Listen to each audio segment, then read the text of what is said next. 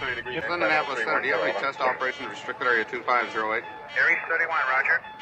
Traffic is quite luminous and is exhibiting some non-ballistic motion, over. Roger, Aries 31, continue to sound at your discretion, over. Okay, Center. The traffic is approaching head-on, ultra bright, and really moving. They're right by us right now.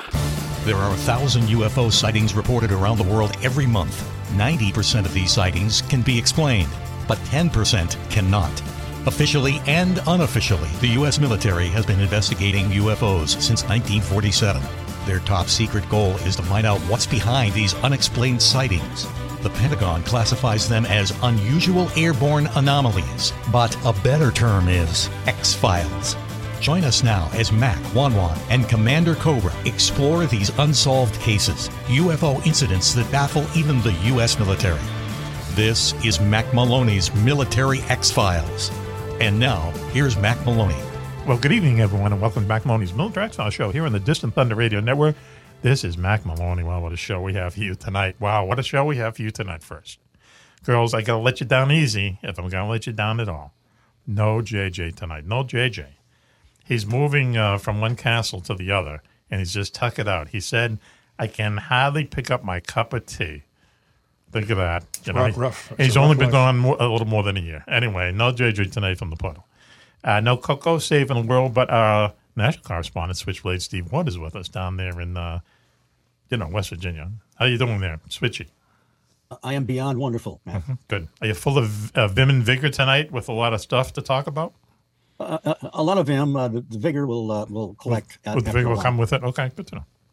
Um, also with us as uh, curious is our security chief Willie Club. WC, how you doing?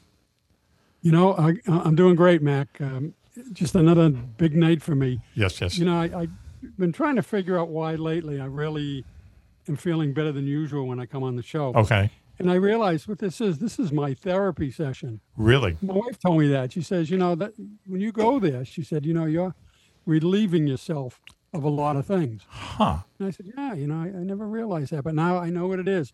And, and I'm and I'm looking at Switch all, all the time.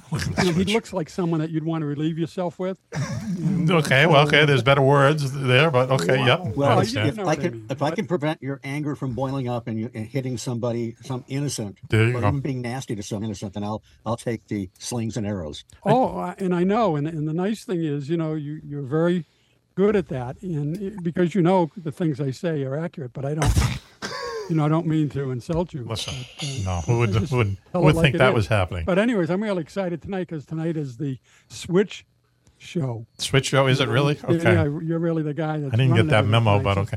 What, what's I want to sit back here tonight and let him take over? enjoy myself, eat a couple of Twinkies, Yep. and uh, Yeah, yeah, yeah. and uh, so I'm really counting on you tonight, Switch. That sounds great. Okay, uh, better pace those Twinkies. I think I think that what's concerning is that uh, that club's uh, therapy would be hanging around with five white drunk stone guys and one hot chick. Is that what the doctor ordered? Is that on the prescription? Yeah, I guess it's you know it's pretty much the way I've come up in life, so it's nothing new.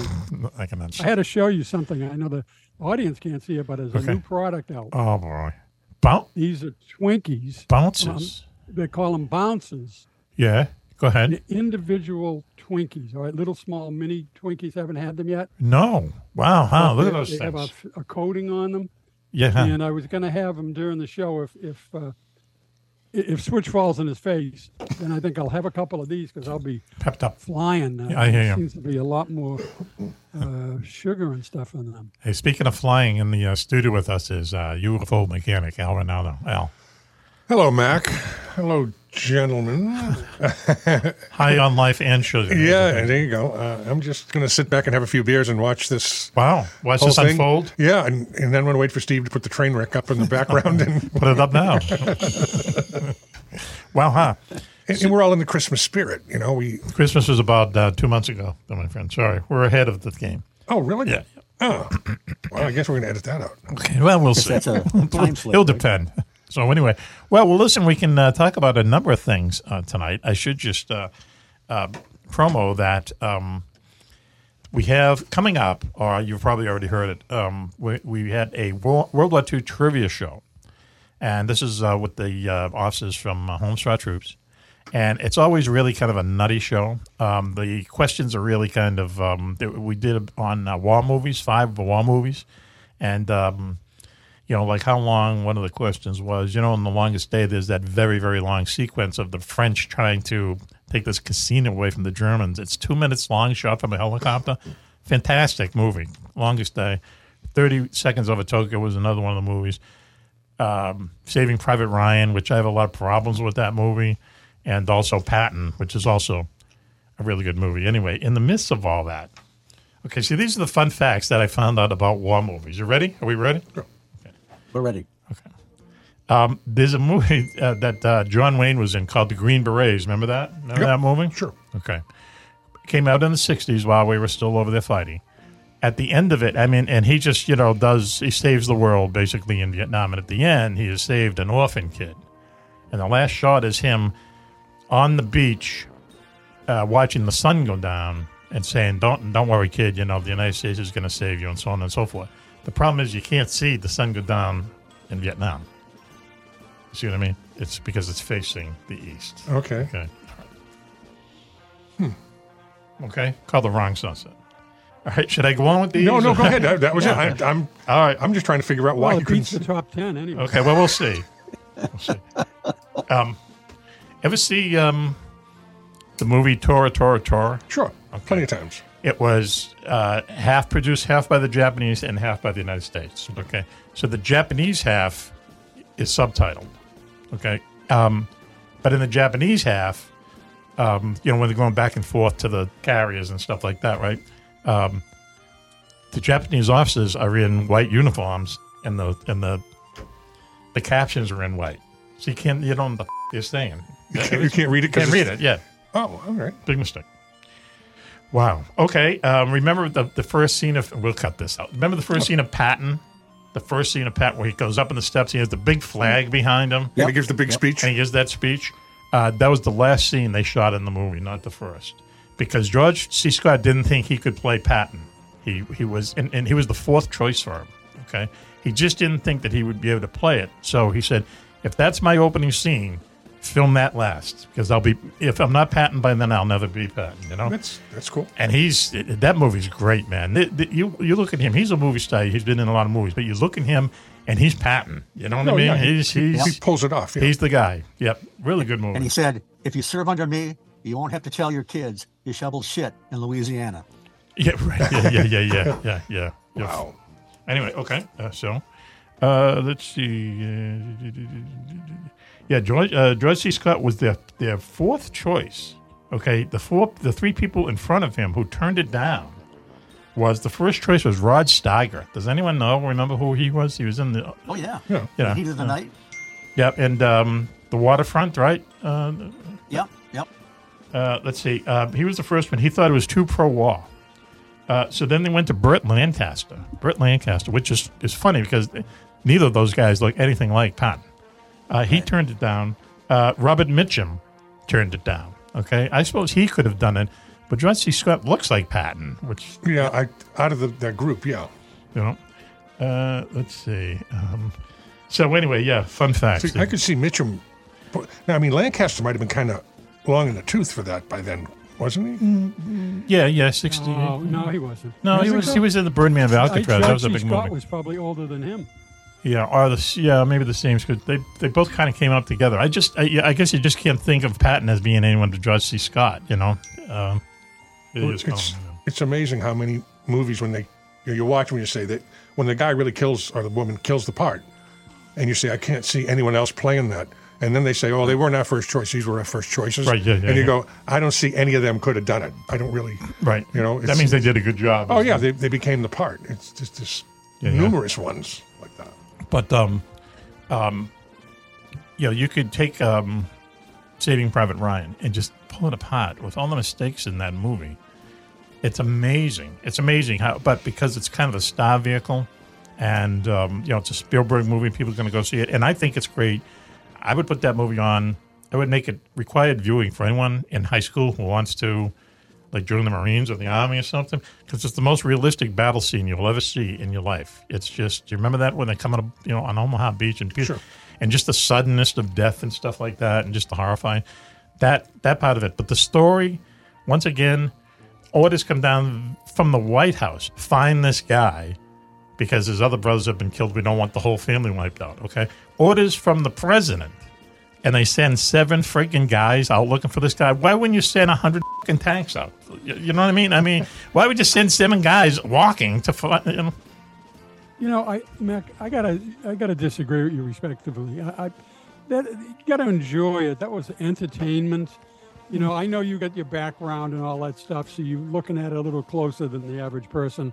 But my God, that was a good, entertaining movie. I mean, if yeah, you're, I don't know, you're, you're looking at it from a different angle, and uh, I know how uh, because I went to film school. as You know.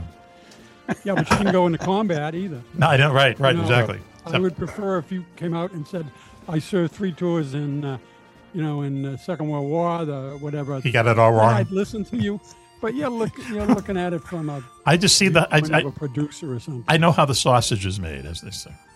Eh, We just Well, see, I don't no, you even- don't even agree with that. I, I don't admit it very often, but I do know someone who was the photographer in the water filming that scene. His brother, And right? yeah, he said it was pretty uh, wow. pretty interesting Yeah. stuff.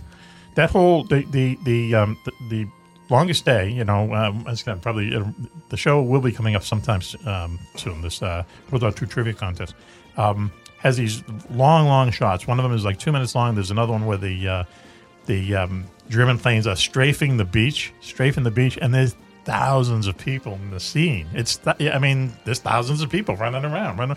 How you do that? You know what I mean? How you corral that? How you wrang- wrangle that together to make it done? Longest Day is a great movie, and it's in black and white. And I always thought that there's so many stars in it, they had to spend the money to pay the stars, and they couldn't afford the color. But it isn't. It what it is is that uh, they have a lot. There's a lot of real, actual footage in it, and, and and they sneak it in every once in a while, and they wanted that to match what they were filming. You know, so uh, yeah, Longest Day, cool movie. Anyway, um, why don't we do this? Why don't we take a break now just to figure out what we're going to be doing? And um, we'll be right back after this. You're listening to Mack Maloney's Military X Files show here on the Distant Thunder Radio Network. Please stay tuned.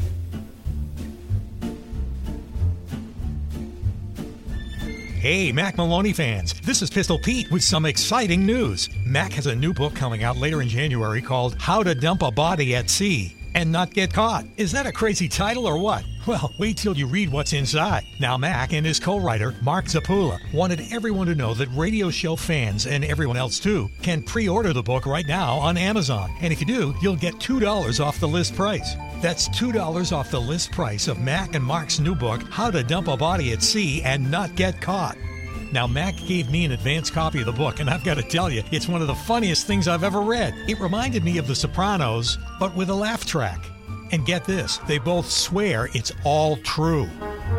That's How to Dump a Body at Sea and Not Get Caught, the new true crime novel from Mack Maloney and Mark Zappola. Order now and get $2 off on Amazon. We've all heard of Area 51, the U.S. government's top secret base in the Nevada desert. But have you ever heard of Area 52, or 53, or 54? 54? How about Tonopah Test Range, or the Navy's secret base inside the Bermuda Triangle? Find out about them and more in Mack Maloney's Beyond Area 51 Mysteries of the World's Most Forbidden Places. Did Richard Nixon show Jackie Gleason a crashed alien spaceship near the swamps of Florida? Is it true that more UFOs are seen over a small Scottish village than anywhere else in the world? And is there a secret place in Russia that some people think is heaven on earth? In Mack Maloney's Beyond Area 51, you'll visit more than a dozen top secret places around the globe. The haunted forests of New Jersey, a valley in Colorado where shadows come alive and humans can fly without wings. And where's the only secret base in America that's not been visited by UFOs? You've heard Mack talk all about these places on his radio show. Now you can read all about them yourself. That's Mack Maloney's Beyond Area 51 Mysteries of the World's Most Forbidden Places. Now on sale at Amazon.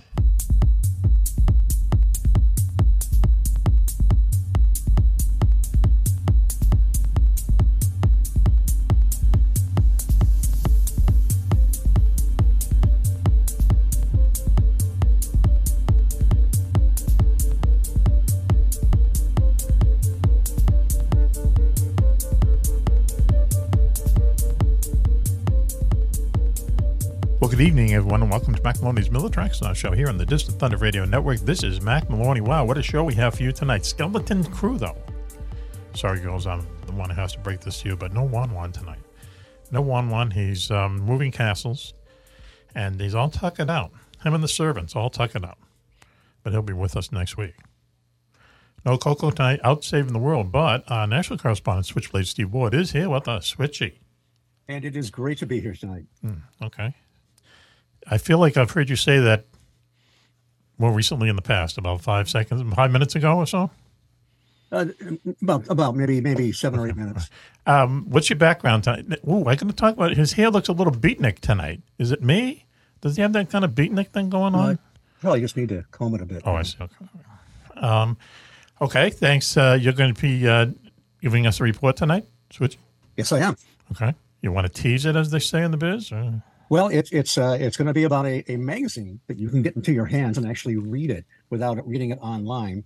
And toward the end of this report, there's going to be a little tidbit in there, kind of throwing a bone, a bone to club, so to speak. Wow. wow. Throwing a bone to club. Okay. Yeah, I think he might get real excited. When, I think I uh, saw that movie on. xHamster. So just, just stay with it. There'll be a few different uh, uh, short stories, more or less, Yes. short reports, yes. and then we'll we'll get to the uh, the uh, titillating bit at the end. Once again. Okay. But look, uh, talking about um, club, our security chief, Willie Club, is here with us. Willie, WC. How are you? You know, I'm I'm doing excellent, but now I'm excited. I really. You know, when when Switch tells me that there's some exciting stuff down the road, Mhm. coming from Switch Boy, that's that's quite a challenge. So I'm Okay. really looking forward to Yeah, it. right. Again, I want to thank you for having me for our weekly therapy session. Uh, We talked about that in a previous segment, which we're probably not going to broadcast. Also with us in the studio is uh, UFO mechanic Al Ronaldo. Al. Hey, Mack. Hey, gents. Uh, how we doing this evening? Oh, Okay, good, good. Now, just go uh, very quickly throw it back to uh, Club. Uh, earlier, you had a new product by Hostess. You were showing it to us. Could you uh, just do that once again, please? Yeah, these are individual packs of. Uh, they're called bouncers, Okay. And they're like uh, a, a Twinkie cut up into four pieces. Okay. and it has a sugar coating on the outside. I'm really excited because uh, you know I, I haven't opened them yet. Okay. I wanted to wait till the after party. After the after party. cocktail party, you know, Okay. and uh, Yep. but they're called glazed Twinkie mini cakes, and I want to be close, you know, to the bed because I think probably going to get me all wired and everything. I hear you. Okay, good to know. uh, yes, so I'll let you guys know what I think of them. You Okay. might want to try them, particularly nights when the show bogs down. Bogs down? Okay. When does that happen? on the show. So, so club, you're saying that these have actually more sugar on them. If you put four of them together, you'd have your basic Twinkie, but you'd have more sugar than Oh. the average Twinkie. Yeah, from what I'm reading here, these uh, have a, a sugar glaze on Mm. top of them. That's good for you. So um, yeah, I, I, I don't even want to look at the sodium content. Oh, no, no, no, no. But the let me ask you this: Is it- What? did, did they they break them up into four pieces because it's just so tough to eat a Twinkie all at once? Is that the angle? Well, you know what it's like. I thought it was okay. I guess Hey, hey, do you guys remember Screaming Yellow Zonkers? I, I do. I remember the name. that band. They're a good band. They were um. A magical butter glazed popcorn snack, Okay. according to the commercial. That was a really funny commercial too, by the way. That must have been a regional product. Wow. So, um, oh, that's good to know. Is that a temporary product? Uh, you know, a club, or is it going to be around? Are they just test marketing? I think, yeah, I think I'm, I'm probably a guinea pig on this. I'm not sure. Okay, watch it. That's that's offensive to some. Yeah. on, um, That's offensive to Al to use that term. Okay, sorry. whoa. Um, what I also saw, uh, Lois actually bought me the other day, is Dunkin' Donuts. We're always talking about Dunkin' Donuts on the show, and I'm hoping everyone who's listening to us knows what Dunkin' Donuts is. Massively successful and and uh, uh, Dunkin' uh, donut shop, coffee shop, sandwiches, you know. Uh, but anyway, now they're in the candy market. There's a they have candy in supermarkets. I think uh, our area might be a test market where they it's basic. It's a it's a it's a uh, jelly donut candy. It looks like a Reese's pe- white chocolate peanut cup. Ever see those? The white chocolate peanut butter cup, Reese's. So, but it's um, that's what it is, and then the inside is the jelly, like you're in like you're eating a jelly donut. It was uh, I'll tell you, it was pretty good. Well, there's uh, we're now seeing Reese's. Now I'm really between that and the empty Reese's packages here in the basket in the studio, man. I'm really one Jones and one that. Uh, as the kids say, well, so anyway, all right, the junk food. Got the junk food over with. Um, so, Switchy, let's go right to you. Maybe this will be an all switch show. Who knows? Um, you, you, you. The past few three or four days, you've sent me pictures of your breakfast as if to mock me. Show me uh, all these great breakfasts that you No, had. no, that's that's not why. I, when I when I make comments about what I had at, at Tudor's Biscuit World, that's just so you can kind of visualize Mm-hmm. Yes. what I'm what I'm eating, not not to taunt you Okay. or to throw it in your face. All right. Or when you say that you had these uh, these saltines with no salt on them, with a, a dab of uh, low calorie peanut butter. Yes, no salt, no no salt, no sugar, peanut butter. Are they related to the, the Hooters hamburger place? Um, I would suggest not. No, probably not. Okay. Uh, so anyway, so yeah, so Switch will send me these these huge platters, pictures, huge platters of uh, breakfast food, and I'm literally sitting there eating something on a saltine, um, something that doesn't taste like anything. So anyway, Switch, uh, you sent me one the other day, and it was um, looked like three eggs, six sticks of bacon. That's what they call the low carb. You can have you can have bacon. That's the low carb. or sausage. Yes. uh, three eggs anyway, Three eggs. and uh, either like a bread or a biscuit. Yeah, yeah, yeah, yeah. And that's the low carb. Low carb. Interesting that they would put that Yes, in there. Right. the okay. carb. The high carb must be unbelievable. But so anyway, so I'm guessing only because that you've been out uh, a few times, more than a few times this week. I'm gonna say you stayed in. I'm, I'm, I'm, I'm thinking I'm getting a frosted flakes vibe, maybe. Switchy. Did I, did I stayed in today? What you're did you have for breakfast? Yes. Well, I actually went to Bob Evans today. Oh, damn. I, Okay, I crossed the two rivers, across Okay. the two bridges, Back Bartow into, Jones uh, Bridge, to the north. Silver Memorial Bridge. Yes. and got into Gallipolis, Ohio, Yep. and went to Bob Evans. Bob Evans. Big chain. This morning, I had a three meat omelet, Mm-hmm. ham, bacon, and sausage with cheese and you know other stuff in it. Damn. But I, I didn't have any extras. I didn't have any uh, Yeah. hash browns, Hash browns, or or any kind of bread Okay. um, or or you know biscuit or whatever. Yes, yes. So it was just the just the omelet, and that's pretty filling. Yeah, yeah, itself. yeah, yeah, yeah. That was nine bucks. Um, no, it was more than that. It was Really? uh, no, it was uh, more like uh, 12? 14 bucks. Wow, yeah, phenomenal. Yeah, thought I was in in, uh, in Massachusetts again. Uh huh. Okay. All right. Wow. Switchy. Thanks. Uh, now I'm hungry. Uh, now all I can think of is like food, like really good food. You know, like six strips of bacon and a big biscuit. Anyway, uh, so uh, Switch, you have a report for us tonight. So why don't I put I your do. why don't I put your bumper in right here?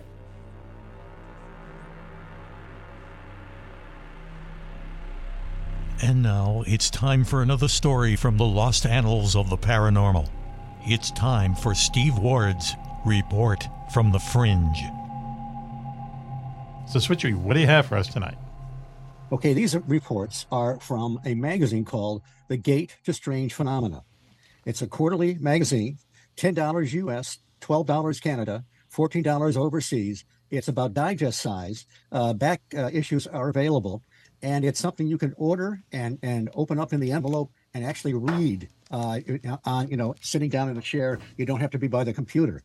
Uh, Stan Gordon has a column in there every issue called "The Unusual and Unexplained," and uh, in this particular one, he uh, he has several reports from uh, South uh, Western uh, Pennsylvania, and uh, he, there's there's a lot of recent activity. I'll just give you one of them. And uh, a lot of these are, like I say, UFOs and Bigfoot type reports, which this area has been known for for for years. Uh, in August, in uh, Derry Township, a woman was walking her two dogs, and this was in the Dairy Derry Ridge area. Now, one of her dogs stopped and and stared into a wooded area about 20 yards away. Now, this is a dog that never growls, but it started growling, staring at something. There was something large standing in the trees, partially camouflaged by the trees and by the foliage. And uh, it was maybe seven feet tall, uh, black and brown fur, arms hanging down to its side. Now, the creature was staring at them. And so she decided to get the heck out of there. And that's what she did. That was the end of that, that encounter. Uh, now, the next, uh, next uh, article from the gate, the source is from the sun.com, November 19th, 19, er, 19 yeah, 2023. And the, the title is Frightened Peruvian Villagers Report Attempted Face Peeling by Unknown Entities. Now, there's a title for you. Residents of San Antonio de Pinto Yacu claim that yellow eyed creatures attempted to abduct a teenage girl and tried to remove her face. An American explorer named Timothy Alberino and an ex Marine, Doug Thornton, traveled deep into the Peruvian jungle to investigate. It took a two day boat trip. Uh, the locals they met there were terrified.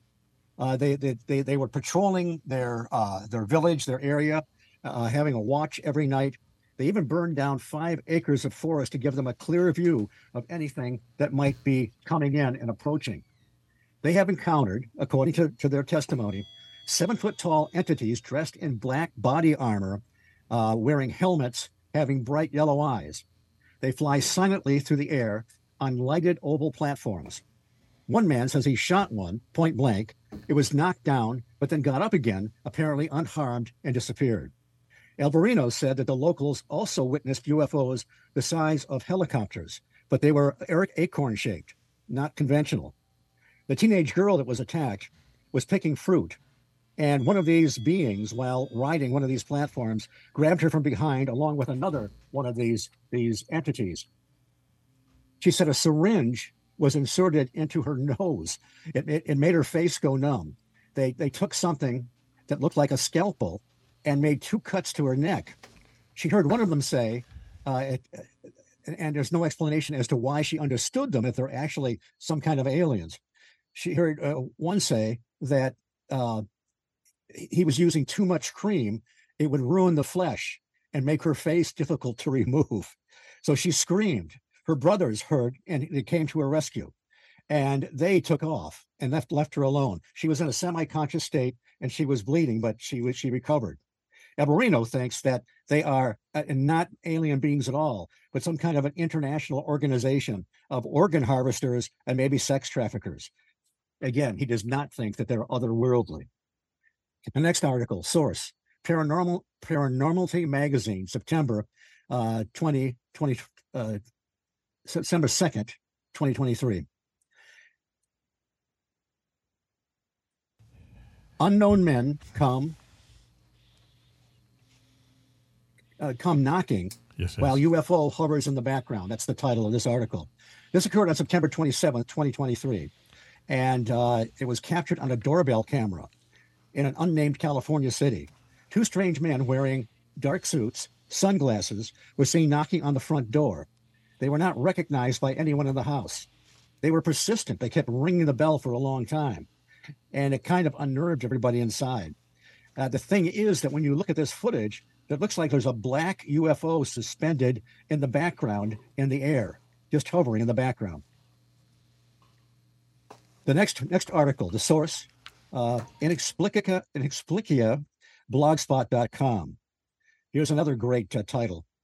Frog skinned, one eyed entities frighten eyewitnesses in Argentina. Now Yeah. it's toward evening. This is this goes back to That's 1988. real AI. Four you know. teenagers encountered small entities that they described as two foot tall aliens. This story was first covered in the newspaper La Opinion uh, with the headline uh, Aliens in uh, Pergamino? Question mark. Christian Cassio, 14, uh, Silvio Pena, Dario Duran, uh, Javier Haringi, all 19 years of age. They, they describe these creatures as completely bald, Okay, wearing some kind of clothes with a color similar to frog skin. Ooh. They all had one eye.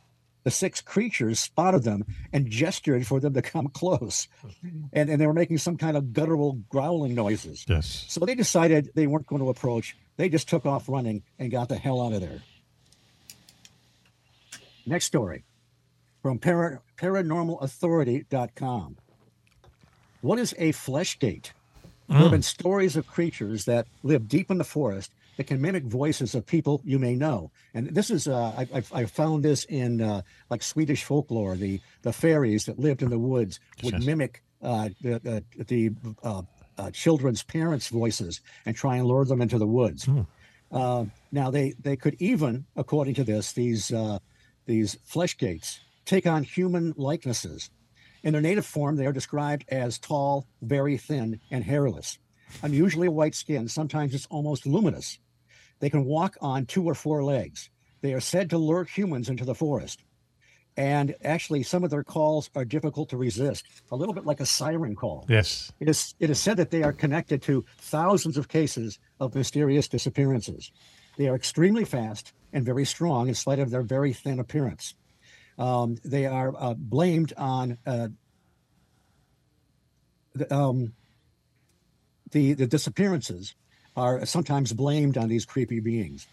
And, and the Oz factor also occurs sometimes around them. And that, of course, is a, a term coined by Jenny Randles, where a lot of people have experienced this with paranormal phenomena or UFOs or whatever, where the forest or, or whatever the area gets deathly quiet. They can't hear insects, birds, or anything. Hmm. So, what is this? A cryptid, a forest spirit, or a complete myth? And, and the other thing is that it kind of dovetails with the missing 411 stuff.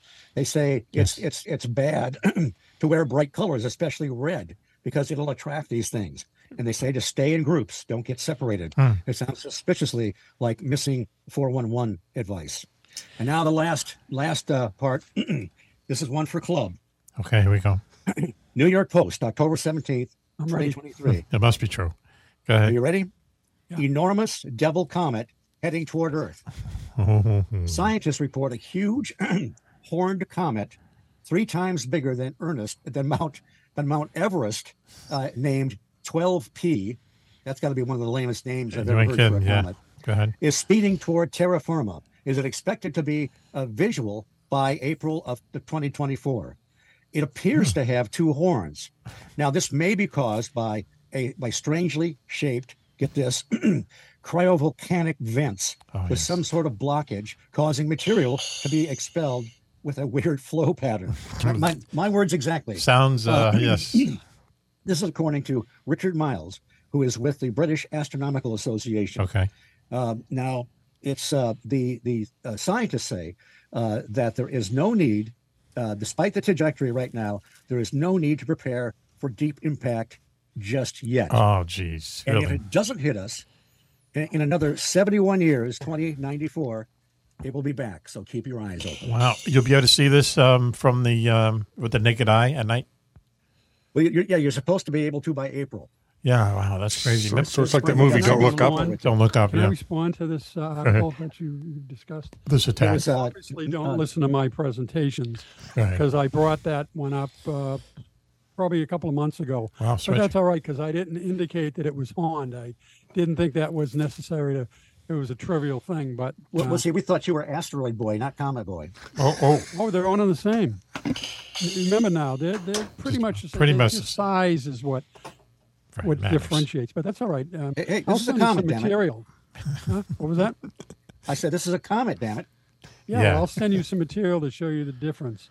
What was the name of? on an Uh, asteroid. That's What what, was I it? said. There's a difference. what's the No, name of that it's comet? So that's slight that, uh, but but I'm glad you brought it up. try to get in the middle here. What what what was the name of that comet that came around in the late 1990s? Remember, you could see it. Hale Bob. Hale-Bopp. Yeah. Did That's they- the one those people all got in and poisoned themselves and They thought something like that was coming. Yes, right. Yeah. How about that, huh? And they gave everyone 25 cents when they laid down and killed themselves because they thought they'd need change in the in heaven. Yeah, they were okay. imagine the poor people had to walk in and find them. Like I don't know how long it took for them to figure out there was something going on in the house. They knew something weird was up. You know, you know how weird that group was. What's the name of that pl- that group? Um, Heaven's Gate? Heaven's Gate. Heaven's Gate, something. There was, I believe, there were 12 guys and eight women. For some reason, that sticks in my head. Uh, that actually did this act, and um, uh, all the guys were One of them was Nichelle Nichols' brother. Nichelle Nichols from uh, Star Trek. Well, really, yeah, huh? Um, all the males had been previously castrated. Did you know that? Yeah, because they didn't want to reproduce something. I don't know. Nothing's that important. Well, maybe the, the leader wasn't, and Yeah. he just made sure we didn't have any Well, he competition. just didn't have any competition. That's that's one way of doing it. Yeah. Wow, we huh? So so are there is there is there some any kind of probability this thing's going to hit a switch, or is it just going to fly by? They, they, they, they seem to say, uh, don't worry about it. oh, that's We'll not get good, man. Yep. Yeah. So we were just talking about that movie, Don't Look Up, which was around about a year ago. I saw it. I thought it was terrible. A lot of people really liked it. Um, I thought there's like a lot of stupid uh, overacting in it, and it, it was kind of like that Mars Attacks type of movie, which I don't like. Well, as it turns out, the guy who directed that also wrote it, I guess. And uh, I forget his name, but now he's like kind of you know a big wig in Hollywood because that was a successful movie, had a lot of big stars in it. As it turns out, some guy wrote, self-published a book, which is basically that idea. uh, about you know a comet is going to hit the Earth or an asteroid is going to hit the Earth, and no one wants to believe it because we live in such a screwed up society. Um, he self published the book. Now he is suing that production company, saying they ripped him off for that idea. Don't look up. So this stuff happens all the time. You know, there's like frivolous lawsuits, let's say, and you know they fight them off all the time, and a lot of times it's people just trying to get money. However, in this case, this guy took his self-published book, sent it to his daughter, who worked for the production company who actually made that movie, and they looked at it and they, um, you know, gave it a pass. And then two years later, they make this very, very successful movie. So uh, this guy's in for at least five million, ten million dollars. I guess basically it's a cut and dried case. I didn't really like the movie. I just thought it was that isn't really how. I mean, if you see it, it's like three people. The only three people in the world who know this thing it believes this thing's going to hit is taking it seriously, and everyone else isn't.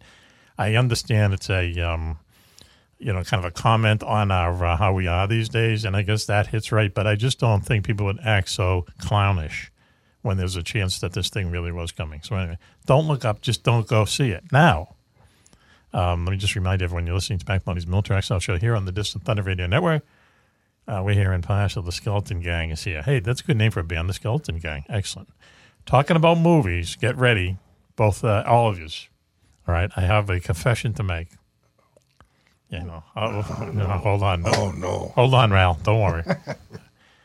uh, this uh, past weekend was some inclement weather here up in the Northeast, so Lois and I decided to stay in and rent a movie, stream a movie, as the kids say. And we streamed, we watched Barbie. Barbie. Barbie. I got to tell you this, okay? All right, everyone is, uh, believe me, they're laughing off camera. They have their mics up.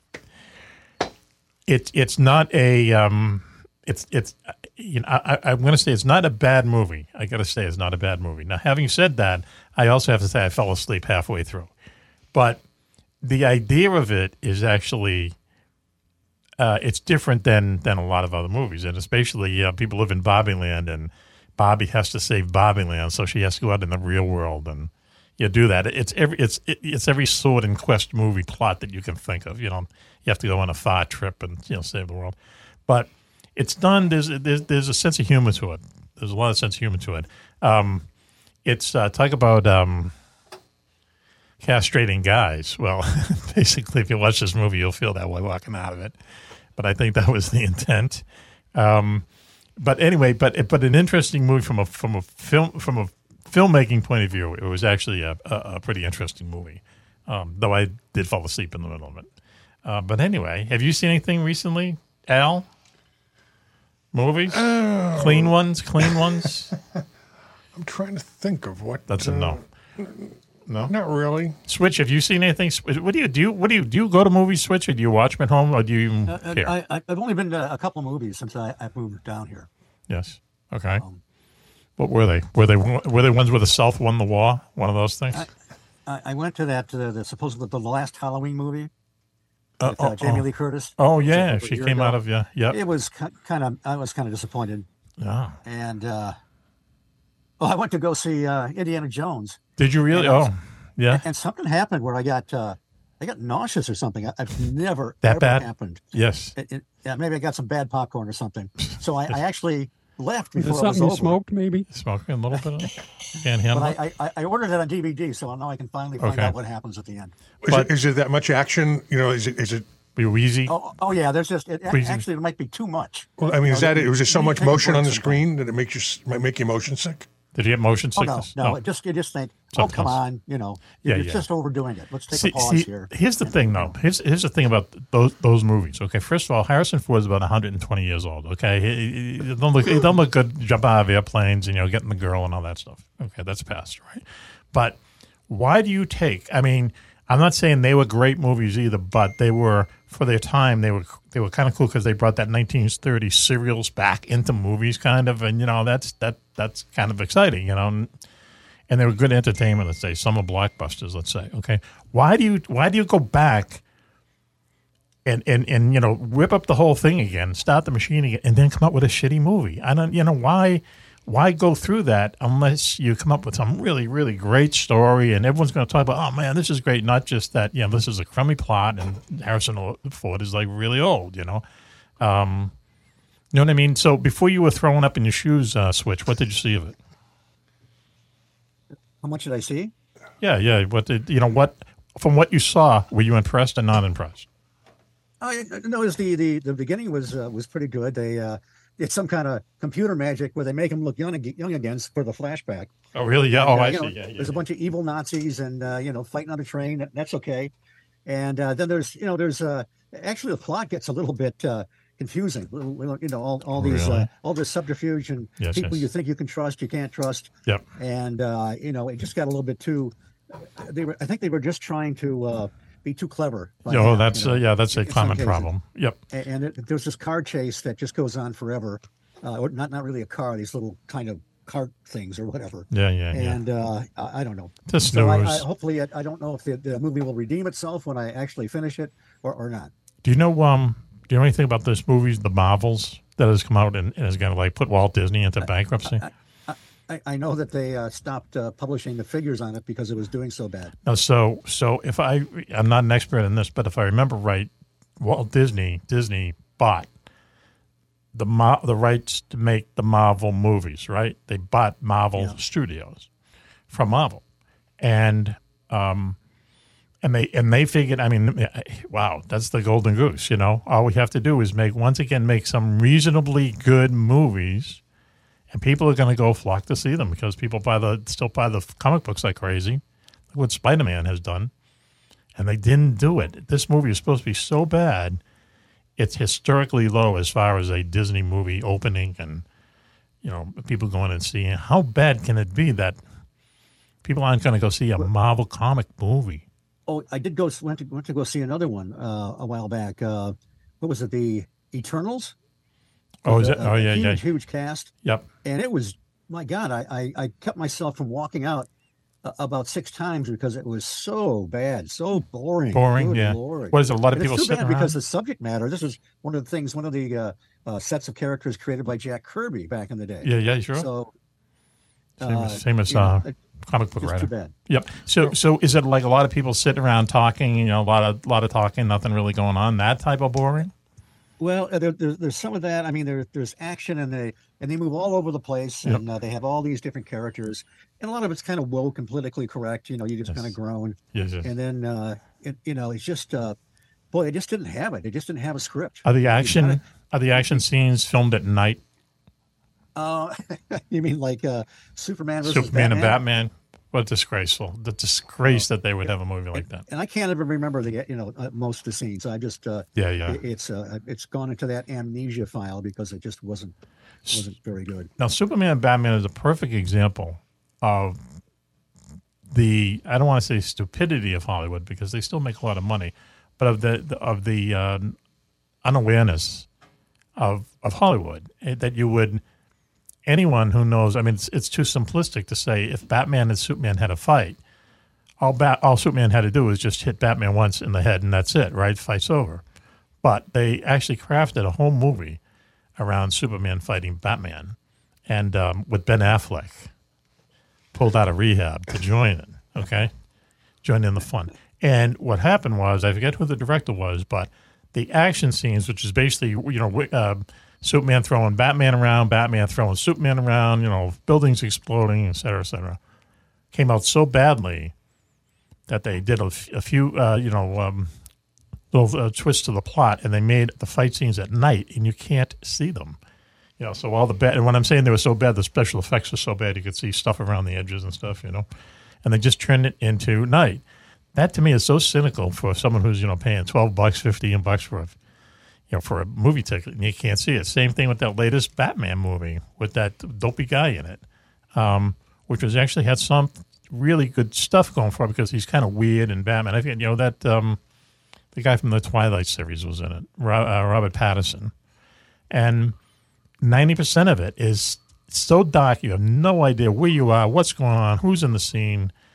It's just terrible, just terrible. But that's how they cover up for bad special effects or not spending the money on, you know, really good I- stuff. I, walked out of superman versus batman terrible, just absolutely terrible, terrible. But Disney owns Star Wars, right? As well, So, yes. so Yep. they're really loading up a lot of Star Wars stuff, right, Because I know people will pay to see it, but they're they got a marketing juggernaut going. For But that. even those Star Wars movies that they've made or they're making, have they? Yeah, they've made a couple. I guess they've been okay. I, I, I guess their latest ones are okay. The Star Wars fans are okay with Disney owning Star Wars. Apparently, I don't know. I just read uh, who's that guy Driver.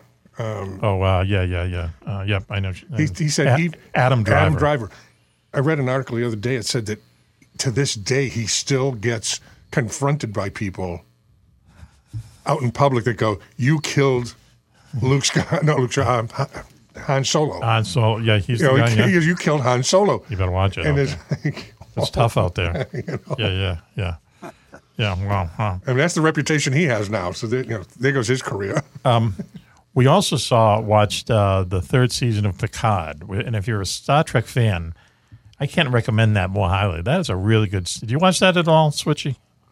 No, but I'll, I'll tell you, uh, uh, a really excellent one is Strange New Worlds. Oh, that's another is, one. uh, yeah, yeah. I yeah. got the, the I just got the second season on DVD, Mm-hmm. and uh, hold your thought. But it uh, it deals with uh, Christopher Pike. This is before the, the the original TV series starts. of Star Trek. Wow, okay. Yes, But, yes. but Spock is in it, and, and you know some of the uh, some of the people that are going to become somebody. So and it it is really that the first season anyway was just absolutely superb. Interesting. I've never, I've never watched uh, Picard, and I've, you know, I've seen the ads for what you were just, you know, the series you were just talking But about. There's also Star Trek Discovery, and I started watching that, and I stopped because I thought they kind of went off the rails at one point. But but Strange New Worlds, man, that uh, I don't know about the second season yet, but it is so well done. I was just really impressed. One of the most uh, impressive uh, Star Trek. Actually, this is a prequel, but uh, you know, one of the ones to follow up the original uh, series. Interesting. I mean, you know, I remember as a kid the original Star Trek coming out and you know, and us being fascinated by it. And uh, I've I've heard it's at the uh, Star Trek conventions the the the groups are Trekkers or Trekkies, depending on which you like the original or you like the Next Generation, and they really get into it. It's really kind of interesting. But um, Captain Kirk, you know, I mean, seriously. Well, it, it's still, you know, you, you, I, I watched some of those, and uh, what they did was they they remastered them, and they they punched up the special effects just a little bit. They didn't want to overdo it to make it not kind of fit the series. Right, right. But they, they their, their attitude was let's let's make them a little better. Let's make them the way they would have made them if they had the time and money. Back then, yeah. And so, and I, I, I'm not, I'm not a purist. You know, I think it's uh, they didn't really change the the, the the dialogue or cut scenes or anything like that.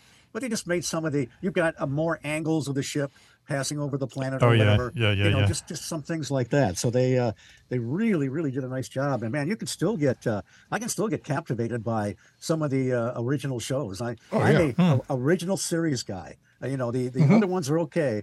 But I'm, I'm, you know, completely sold on the Star Trek, the original series. I'm with you. Yeah. Yeah, yeah, yeah. No, um, the- the thing about Picard, though, which was interesting too, is um, the first couple seasons and now in this third season, and they actually, um, well, what what they're able to do is you'll be in. Um, yeah, Picard is in. He's like the superhero in, in the galaxy. He's he's around. He's kind of putting out all these forest fires, and you know he has to do this. He has to find this person. He has to get in this rocket ship and stuff like that. And he's having all these space opera adventures, very much like Robert Heinlein and Isaac Asimov and those kinds of uh, writers.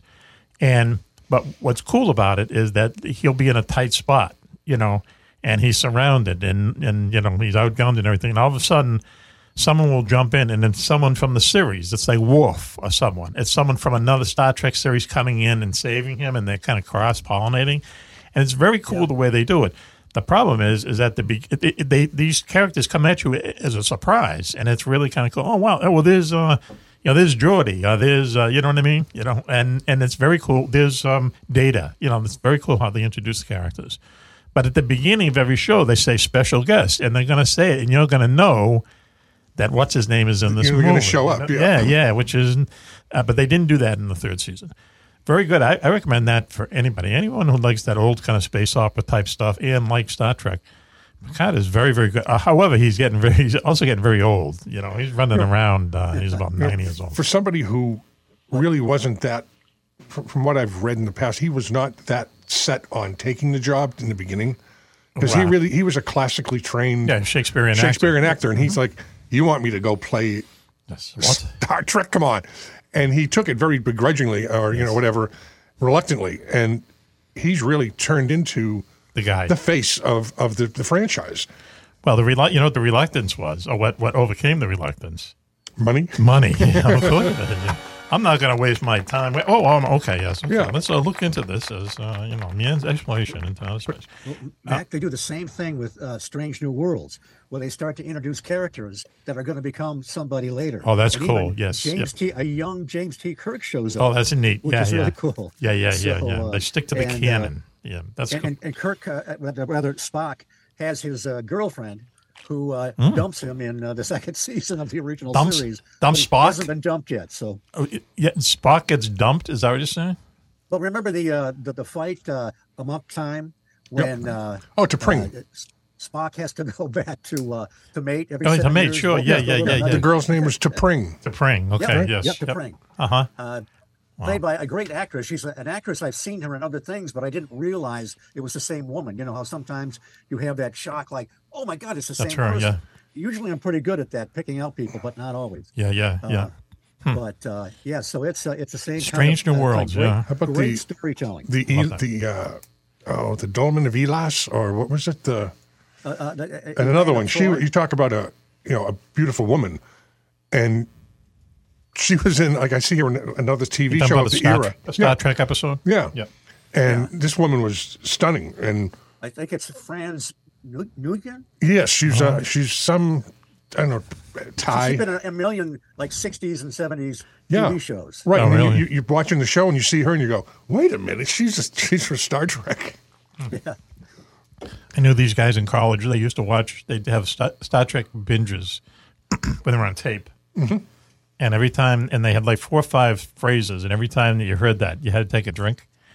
Uh, one of them was, um, uh, "He's dead, Jim." yep Yeah. Um, I guess "Beam Me Up" must have been one. oh, you yeah know, he's, uh, he's he's dead Jim you know stuff he's like dead- that yeah. He's Probably dead, Jim. Spock saying, fascinating. Or some- yeah, yeah, yeah, yeah, Yeah. yeah. You wind up a drunken mess after you know uh, the marathon. yeah especially if you knew the series well enough Yeah, yeah, yeah, yeah. wow Yeah. So, hey, listen, why don't we uh, catch our breath and take a break real quick right now? You're listening to Mack Maloney's Military X Files Show here on the Distant Thunder Radio Network. Most of the gang is here, so please stay tuned. We'll be right back after uh, this. So until you hear us next time, this is Mack Maloney for the entire gang saying be safe, be happy, and bye bye. Okay, the show's over. Hey, Cobra, where are we going to eat tonight? Well, gentlemen, what do you feel like? Chinese, Italian, sushi? How about we go where they have the best hamburger in the world? And where would that be, Juan Juan? Only the Starboard Galley. Starboard Galley. They're a great seafood place, but they're in Newburyport and we're in Exeter. But they're only 20 minutes away down Route 95, and believe me, they have the best hamburger in the world. Let's go.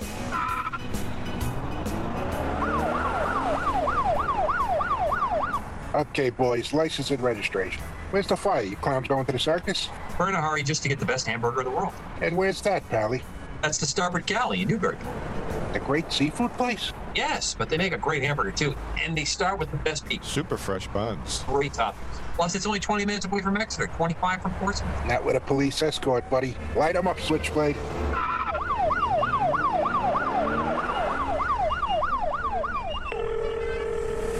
Starboard Galley. They're here. That's the Starboard Galley, 55 Water Street, Newburyport. Great seafood and the best hamburger in the world. And tell them Juan Juan sent you.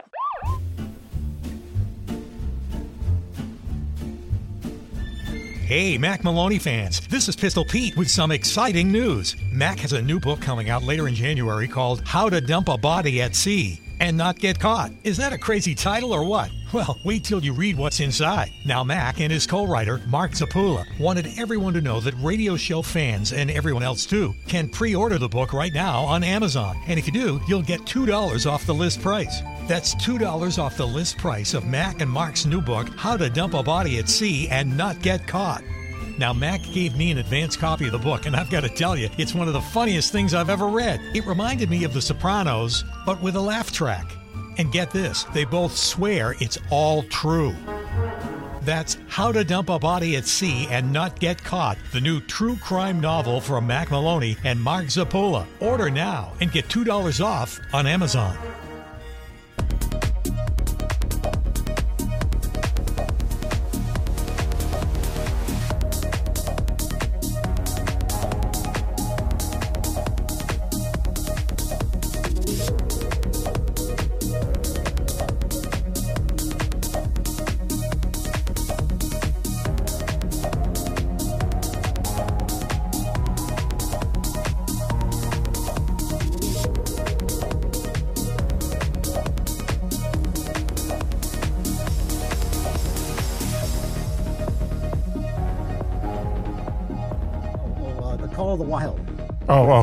Harrison Ford. And Oh, here we go. Here we go. CGI dog. Yeah, yeah. Here we go. Here we go. Here we go. Actually, very entertaining.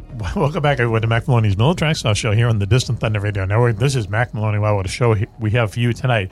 No JJ girls, sorry, no Coco, but Switchblade Steve Wood is here with us. Switchy. Great to be here tonight talking about movies. Yeah, funny. Uh, also, uh, Security Chief is with us. A few Twinkie bounces into the day or the night. Willie Club, WC. Hey Mack, yeah, I'm really. I keep looking at this package of Twinkies, and uh, Open it up. so far the show is, is pretty solid. So I haven't opened it yet. Okay, all right. Probably by the end of the There's night. still But time? While I'm on, quickly, Uh-huh. I wanted to correct something that I discussed earlier with Uh-oh. Switch. Yes. I'm big enough to apologize to say that I was Oh. wrong. We talked about uh, Wendy's and Yes. Bob Evans. Yes. And, They were- they were linked Switch romantically. Rightfully corrected me. It was Tim Hortons. Tim Hortons. Wendy's own, and they spun them off for billions of dollars. And so I just want to correct that and Hmm. also state that further say Burger King ended up acquiring uh, Tim Hortons after that. Wow, huh? So- How about that? Tim Hortons was owned by Wendy's, and then they spun it off for twelve billion, and then uh, uh, no Burger King bought them for twelve billion. Uh-huh. So the hamburger industry loved them. So I I uh, just wanted to own up to the fact that I uh, had given out some misinformation. Really? Switch. I'm kind of how, embarrassed about it because that's not you know I usually am pretty accurate, but Let's you know I guess I'm human too. let's see how magnanimous uh, Switch is going to be. Uh, Good- good. well, it's Wow, about yeah. damn Where's the time. crickets? They're out of here. Oh, yeah. Okay. Waiting for Switch's reply. Nothing. Yeah, he said enough. I mean, we said don't enough. need to have him say All anymore. needs to be said. You know, I'm big enough to, to take it. I mean, I I knew I knew Bob, Bob Evans. You know him Started personally. Bob Evans in in, in southeastern Ohio Mhm. many years ago. Okay, don't rub it in, Switchy. Don't rub it in. Uh, so anyway, we were talking uh, earlier I know about. I was right. That's okay. We were ta- we were uh, talking earlier about movies, uh, different kind of movies we've seen. You know what? Um, mostly science fiction movies. A really good movie. You don't hear it discussed very much, but it was very well done, very intelligent. Maybe a little too deep. It was uh, Contact with Amy Adams. Did you ever see that? Yeah, that was excellent. Yeah, really deep thinking type of a movie, but Yeah. w- well done. See A really that, well uh, done Amy science Adams, fiction. or was it uh, what's her name? Um Jodie Foster. No, that was um, No, Contact? Jodie Foster was in the, the big one there. What Yeah, was- uh, Contact, first contact. contact No, wait a minute. That is Contact. What, what was the one with Amy Adams? Just uh, it was just about three or four years ago. Um, First Contact, I think it might be. I'm not sure. I don't remember. But these people, that, that, that, that might have been Jodie Foster, and then maybe there's another one. yeah, the Jodie Foster one is. Hey, listen, that's such a good movie. I've stolen scenes from that for about from uh, at least five or six books. That's a great movie. That's called Contact, written by um, what's his name, uh, the Billions and Billions guy, and Sagan? um, yeah, by, by uh, Carl Sagan. And once again, a, a, a good book done very well into a movie, and they usually don't uh, work that way. Uh, but there was one later on with uh, Amy Would Adams. Would it be Arrival? That's it, Arrival. I'm sorry. Yeah. It's called Arrival. And you have to kind of follow it because it it's one of these things where you know there is no time, you know, everything is happening all at once. It's, it's just time is an illusion to us and it and really kind of explains that in a, in a, in a way that you can almost understand. She's a good actress, so uh, that was very good. The Contact itself was once again very good movie, memorable movie, uh, you know, an entertaining movie. You know, and and even though that was thirty years ago, you know, that turns out to be like something that would happen these days. You know, where this person who you know did this heroic uh, journey after all these trials and tribulations, you know, she comes back and half the people don't believe her. You know, so. Um, you know, kind of. Um, Yeah, Art Bell. That was his favorite movie. yeah, it was a good movie. It really He would was. watch that thing all the time. You'd always talk about it. Yeah. Another good movie um, was the one where um, I forget the name of it. Where um, Matt Damon is stuck on Mars. Did you see that Oh, one? yeah. Yeah, Mars. Mars. It's called Is it Mars. called Mars? Isn't Yeah. I've watched that a bunch of times. Yeah, Oh, it it's called, maybe it was called The Martian. The Martian. The that's Martian. it, Oh, yeah. yeah. Okay. Geez, Once you're again- on your game tonight. There he uh, is. Switch.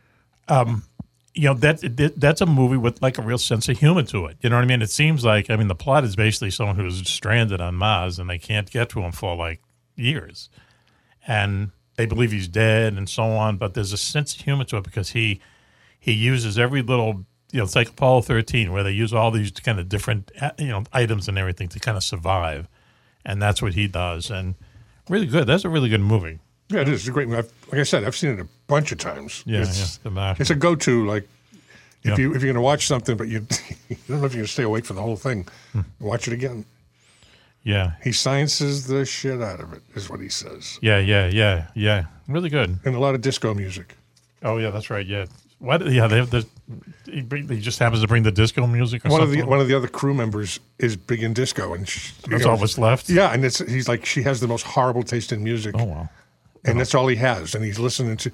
I'm sure the soundtrack probably didn't cost him a ton of money. No, but good for those people whose whose you know uh, song appeared on it. Yeah.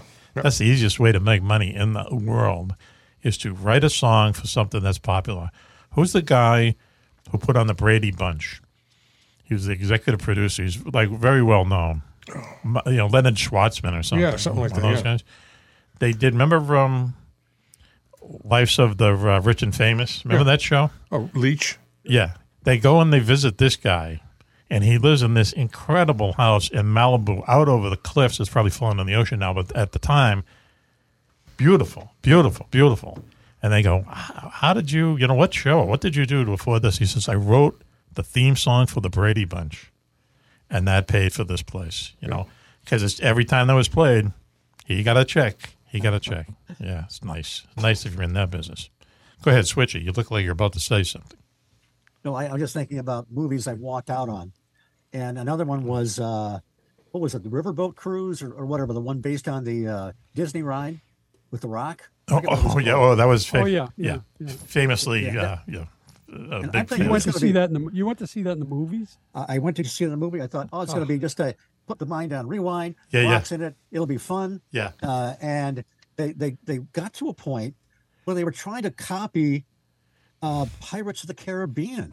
It just went it went so far off the rails. I thought, what is this crap? And I watched it for a little longer, and I thought, no, I'm out of here. Another Disney movie. They were using Disney property. They did the River Cruise. yeah. Yeah. I don't know if you've ever been on that, but that's what Yes, it I was. was.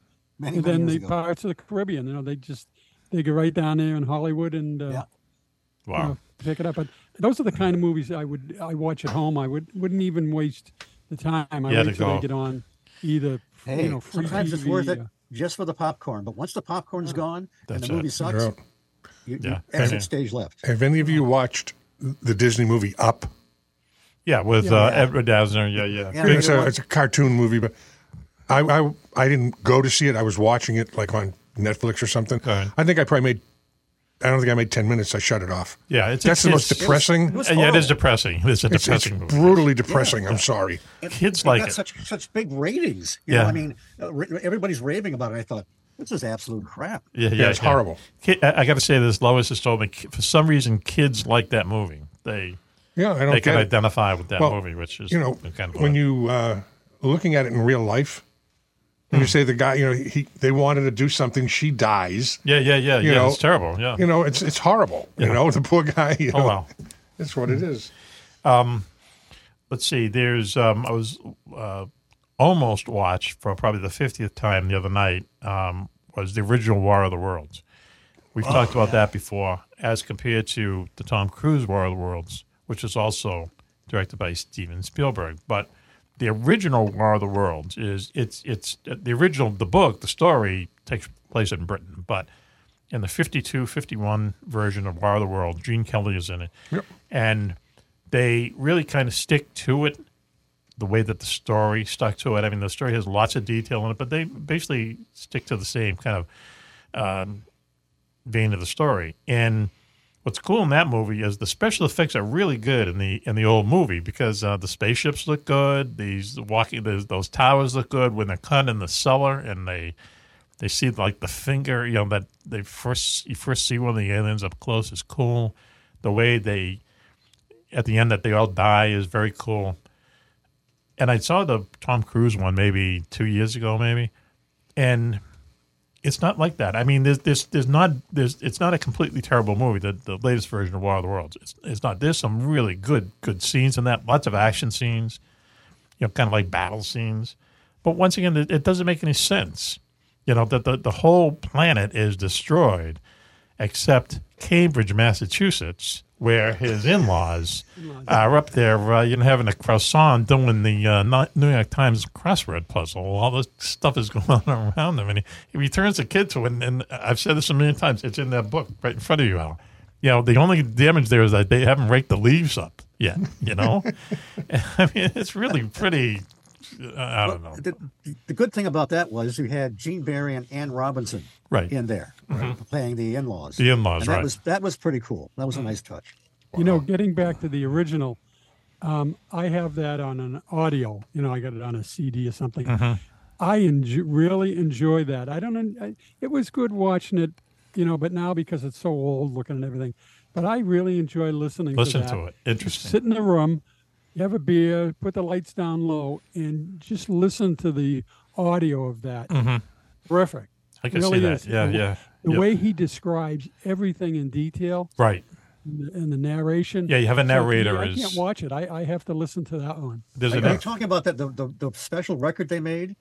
No, Where- it's a, I, I get all these audios of old Yes. radio shows and everything. Okay. Yep. And uh, uh, and one of them is the original, uh, you know, the 1952 or whatever movie. But it's just the and, and I just I, I love audio anyways. I listen to old radio shows, but Mhm. that movie to me, uh, it adds so much to it if you just listen to it. Right. You know, without seeing any visuals. There's a narrator. uh, There's a narrator in in the the, the movie itself. You know, it, moves it, right is, along. And then it's all the, the voices. I mean, it's the same thing. Yeah. And uh, but it's uh, it's so different when you listen to it versus watching the uh, film version. Right. You you, you picture things you, so much differently. Yeah, yeah, far as that's what cool. they look like. Yeah. Because he describes what these worm-like things look like, and uh, you know, if you hadn't seen the movie and then you watch the movie, you wouldn't believe it's the same one. you? Right. Yeah, that's cool. But see, that, Well, that shows it's a Jeff good Wayne story. Did a, you a? War of the Worlds version where it's it's all uh, narrated. It's it's the story is told. Uh, Liam Neeson is the narrator. He's he's Hmm. playing the protagonist, and uh, you know the, the music, and that's where they use the music from the Moody Blues. Oh yeah, sure. Uh, yes. Yeah. Yeah. Yeah. was that, uh, Justin Hayward. Uh, uh, oh, that movie. That song. Forever something. Called, uh, Forever. For, Forever Autumn. Forever Yeah, Autumn. yeah. That that's in there. Yep. And and, uh, and other other music. I mean, it's it's so well done. Yes, I remember that. There's the scene where the uh, uh, the uh, the the tripods are there, and there's the the uh, the one of the ships kind of gets the better of one of them and collapses, and you're thinking, you know, the big cheer goes up, Mm. and then they come back and annihilate the the boats, the good, annihilate the good guys. Yeah, yeah, but yeah. It is really, really, really well done. It carries you through the whole story. That's why based people on the book. They, they they love the radio. I mean, before television, you know, you know, you, you people would gather around the radio, and, and, and it's more of a, um, you know, it, it, you have to make up the visuals in your mind when you hear It's something personal, on the radio. more of a yeah. personal thing, yeah, 'cause- and they're never the that? same. You You're- know, You're so right. In that one, you can picture uh, how the people actually were afraid of this thing. Mhm. It- when you listen to it, because it's the you know they broadcast the, the they bring a bulletin in. You know, they're the show. Yes. The radio show is just like on on the movie. They're uh, well, the radio part there. There's a they're at a dance hall listening to Vaughn Monroe or somebody. People are dancing Saturday night. All of a sudden, they cut in with a bulletin that there's something going on out in New Jersey, and then they- we go back to the music again, and they're dancing. It's the original one, right? later. Yes. Yep. So they're cut in three or four times, but that really adds to it. And I can understand why, if someone came in after the first five minutes when they explain that it's only a show, You wouldn't know. They could be very concerned. Yep. Yep. See, that that that Grover's was Mills, New Jersey. I Right. think. That was 1938. Uh, um, what's his name? Orson Welles. Mm-hmm. The only person they say in Hollywood started his way at the top and worked his way down. But the way that they did that, they knew. I think. I think they hoped that something would happen that night. You know, just knowing Orson Welles, and if you see the press conference that he gives, like two or three days later, where it's like, "Oh, we didn't know. Oh, we didn't know." You can tell that he's just inside. He's saying, "Wow, I've just become." you know, this is it. You know, this this gimmick made it for me. You know, and he was a you know talented guy and everything. But I think that they wanted that to happen. I don't think that really happened as organically as people you know, like to think. You know, um, and I don't know if it was as big of an uproar. I mean, they said eight people died, but did they really? You know. Um, I don't know, but as for a publicity stunt or an unintentional publicity stunt, is one of the best ever. They, they said there are a lot of phone calls to the police. People all over the country, a large number of phone calls were made that night, more than usual, Right. of people, you know, expressing concern. So, you know, that's that seemed to be factual. Yeah, yeah, yeah. But it was, um, you know, well done, and um, I don't think they have to do another one. The, the, the, once again, the Tom Cruise one has some great action sequences in it. There's one in where, you know, everyone is trying to get away from these things. and They're all kind of moving towards New England, and um, they're near a ferry, and all of a sudden everyone stops, and a, an Amtrak train goes by them, and it's completely on fire. Complete. Be funny if it was on time. That'd be ironic, right? You know, but completely on fire, and everyone just waits for this thing to like pass them, and then they continue this this kind of journey. Really, really well done action scenes. Great, the, where Tom Cruise kills the guy in the in the in the cellar. He has to kind of kill the guy, so he doesn't give their position away. Um, how Tom Cruise brings the hand grenade up into the tower, and I mean, there's a lot of really, really good scenes and that's filmed very well. Two big mistakes. Once again, at the end, where Cambridge is how they have its hair mussed, and at the beginning they show Tom Cruise, and he's one of these uh, operators of those cranes that take containers off of ships and stuff, and Yeah. you know he wants the day off because his divorced kids are there, blah blah blah blah blah blah. You know, it's typical Spielberg stuff, and they go in. This this guy lives in a hovel. Those guys make about two hundred and twenty thousand dollars a year. Yeah, they make good money. Yeah, they're not living in uh, Hoboken. Depends on how, how fast they can load and unload. Right, But yeah, yeah, yeah. But they're Yeah. yeah, they get good money. You know, Somewhere Mack, can I say again, you would not be fun going to a movie with. Who said I was? You, you want to you, you want to go in there and all you want to do is critique it. I want to go to a movie. I Right. want to escape. I want to enjoy it. I, I don't give a shit about this, that, and the other thing. Oh, wow. Now, you were talking about You- Tom Cruise. I come out of the show ready to blow my head off after sitting next to you. no, no, no, no, no. No. when, you, when you were know, talking I'm about sorry Tom, to say that, but Yeah. You know, it is like it is. I understand. I can't watch anything, uh, you know, without picking it apart. Go ahead, Al. Please. No. You know- so you know critical. You You're go- like you go back to, I like, the original- that, but my God. Yeah, but but Oh. club. He went to film school. There you Oh, that's his No, problem. hold, but no, listen. Hold on a second. Excuse me. Hold, hold on for one second. Here's here's the problem: is like if you if you went to the Culinary Institute of America, right, where all these top chefs, you know, go, and then you go into a restaurant and you can tell it's not good, they're faking it, whatever, like that. You know, you you you can't escape. You you see all the critical parts, but there are movies out there that are actually almost perfect, perfect. That and, and I'll I'll give you one. I know it's kind of stupid. The movie that movie called Big, where Tom Hanks turns into an adult. Yep. Okay, Yep. watch that movie. That- consider that perfect? that's a perfect movie. Yes, believe it or not, watch it from beginning to end. And a perfect movie in my mind is that you start it off, you introduce what's going on, and then the character turns into you know something happens to the character. I mean, it's a fantasy and everything, but it's it's literally perfectly paced and everything. Um, the um, any well, the extended version, the original version of the Good, Bad, and the Ugly, same thing. Actually, three movies put together, perfectly paced, perfectly paced until the very, very big the ending, which is a spectacular ending, you know. But you take these movies like Saving Private Ryan, for instance, okay, because we were talking about that on the World War II trivia show. And and uh, not only do th- my complaint that you would send you know a whole battalion or a company or you know a division to go and capture this guy, not seven people walking one of which isn't even a soldier. And there's a scene in that where they're walking. Now, they run this mission for the president, for the White House, and they come upon this random kind of machine gun nest, you know, and oh, we have to attack that. We have to forget the mission, attack that, because they just want, you know, one guy to be killed, and they let the Nazi go, and he comes back and stabs the. I mean, come on. You know, that's bullshit, man. That stuff doesn't happen in real life, you know? Platoon. Platoon's a very good movie. Now, talk about it's not a perfect movie, but that's a very, very good movie because that really shows you what war is like and, and what some of the people that you have to fight alongside with. You know, they're not all, all your band of brothers, you know. I mean, there was more fighting amongst us over there than, you know, fighting the Vietnamese sometimes. But a very, you very take a lot of notes in these movies. I don't have to. Take a lot of notes. I don't have to.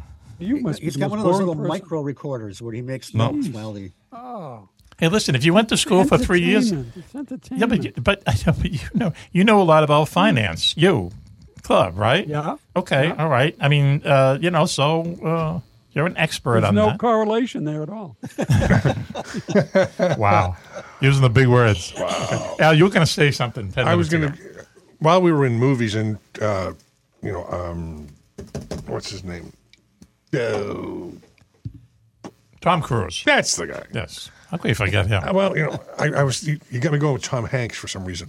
All right, so they did the original movie, The Mummy, back in you know, the 30s. Yes. and then in you know probably the 90s or whatever, Brendan Fraser did a, Yes. version, which actually turned out pretty good. The first one and it was actually pretty good, and the second one was, you know, not bad either. and then the third Good- one fell off a cliff. Good special effects. Right. Yep. So then Tom Cruise does a version of it. Did he really? Later, yeah. Oh my goodness. Now the thing with Tom Cruise is the Mummy turns out to be a really, really good-looking woman. Oh, is that when she shows Whoa, up? what happened? She's not. She's not your like really nasty, ugly guy. This is the twist. And Is that he's right? yeah, and he's in the military, I believe, because they went and got they went and dug it up, and he gets a sarcophagus out, and you know, Yes. So, the, the, I, I I've never watched the entire movie. Yes. but she is Does pretty, he pretty does he- killer. Does and he does he hit it as the kids say? I I didn't watch it that long, but I think I think he dies, but he, he she keeps him alive. Oh, okay. Sounds through good. it. I don't know, but it's She, a- she wouldn't interest him. That's not his. Not- not but his, she, if you saw this girl, you would say, Even wow. turn him, yeah? Oh yeah. Okay, we understand. So um, you know, I mean, it's Shouldn't funny say as, that about as, as they remake movies. Sometimes they hit it pretty well. Yes. like uh, the Italian Job, done way back, and it was Mm. Yeah. you know, and then um, they did it. Yeah. Marky Mark does it with uh, you know the new crew. I don't know how many years ago, and I think they're going to remake it again. But you know, Mm. Yeah. And what is with Willy Wonka? Why are they keep Why do they making keep making Willy- that movie over I and just, over There's a new version of it out, and I'm like, seriously, I wouldn't watch any of them. What? What? Yeah, yeah, that's a strange one, but uh, yeah, I don't know. I know that's a I- good you know, question. Johnny Depp being Willy was Wonka yep. was like, what? And now there's a new guy doing it. Yeah, just Wonka. I'm like, what? They'll call it Wonk next Where time. did that come from? Yeah, I mean, it, it was written by a famous guy. I forget his name, and um, the first one is, you know, uh, I don't know, Was it Gene Wilder? Gene Wilder. You know, so, all right, I don't know, you know, but um, there's another movie. What Was it you were just talking about movies that they they remade? I mean, you have it, it- to me remake a, a movie is just you're too lazy to come up with a new idea. You know, I mean, you know that at a certain point that you know you're going to make some money out of it. Like when we were talking about the uh, Exorcist movies Sometimes it the other day. Right. I, I, when they, they remade the Time Machine, and I thought they That- that was pretty good, yeah. it was in the nineties. Yeah, yeah, They uh, they they they gave nods to the original film, Mhm. and then they gave nods to the original novel. It was kind of a nice blend, and they Right. told they told their own story, but it wasn't so far away from the ri- original that you would would groan. So I. Uh, you know everything was good. Uh, Klaus Badelt did the music, Mhm. same guy that did uh, Pirates of the Caribbean. Okay, yep. and it was I thought really well done. the original one, the original uh, Time Machine, uh, with um, Rod Rod Taylor, Rod Taylor, Yvette Mimieux. Yvette. Now let me tell you about Yvette Mimieux. Okay, back then it was uh, Little Mack. Take your hands out of your diapers. You know, anytime she would appear, she was beautiful. She was beautiful, beautiful. You know, she was on TV a lot then, and then remember going to see the movie and I'm saying, "Wow, she's in this," and she's kind of like in a bikini or a little kind of short skirt or whatever. Flash forward many years to the early '90s. I happened to be in business in Hollywood on business, and we were in the Beverly Hills Hotel, just like you hear, you know, on TV, having lunch with somebody. And who's sitting at the table next to us? But Yvette Mimieux. She looked great. Yeah, she was probably, I don't know, I hate to say it now, maybe in her 50s or something. but she was still beautiful, and it's so weird. I mean, there's your childhood. It's like you know meeting Donna Douglas or something. You know what I mean? Ellie Mae or something. Yeah. yeah. it was. She, she was. She was really. She was really just a beautiful woman. Yeah. Hmm. But but I liked the original Time Machine. I liked it because it was simple. You know what I mean? I like the original. I like the new one too. I do. But the that's that uh, the original one was it, wa- it was simple. He just built this thing and he spun the disc in back of it, and that was this time machine, you know. And um, and the way he saves him at the end, and when he goes back at the end, you know, he just moves the machine a little bit, and you know, I don't And know. they it's- kept it as a, a period piece, which was great. yeah, right. Yes, yeah, yeah. With uh, um, the guy from Mr. Ed was Yeah, his best Alan- buddy. Alan Young. Alan Alan Young. Young. Yeah, Yeah. yeah, yeah. Alan Young. Yeah. I was waiting for, hey, Wilbur. Yeah. ever see that? Ever, ever see Dave Chappelle's The Racist, Mr. Ed? I'm not recommending it for anyone, but it's hilarious. It's on YouTube. Um, but yeah, yeah, I don't know. I always, I always kind of like that movie. But when you really think of it, what other, you know, there's like the Alien movies. The first one was the best by far, and you know, number thirteen was Alien, you know, versus The Simpsons or something. They The, run the second of one wasn't bad. Aliens Yeah. with uh, oh, what's his name? Played the uh, android. Uh, Yeah. uh, uh, Lance Henriksen. Okay, yeah, I don't know. Who's he? Well, how about Arnie doing um, Predator? And you know, some of the Arnie did a bunch of movies back in the day. Right, yep. Predator, um, you know, Terminator. All you know, some All of those, those, yeah, some of those were pretty interesting movies. You know, for the day. The special were, effects were pretty good back then. For Yeah, then. for what they were Predator doing, yeah. was actually really pretty good. yeah, you know. Hmm. and they've remade it, I believe.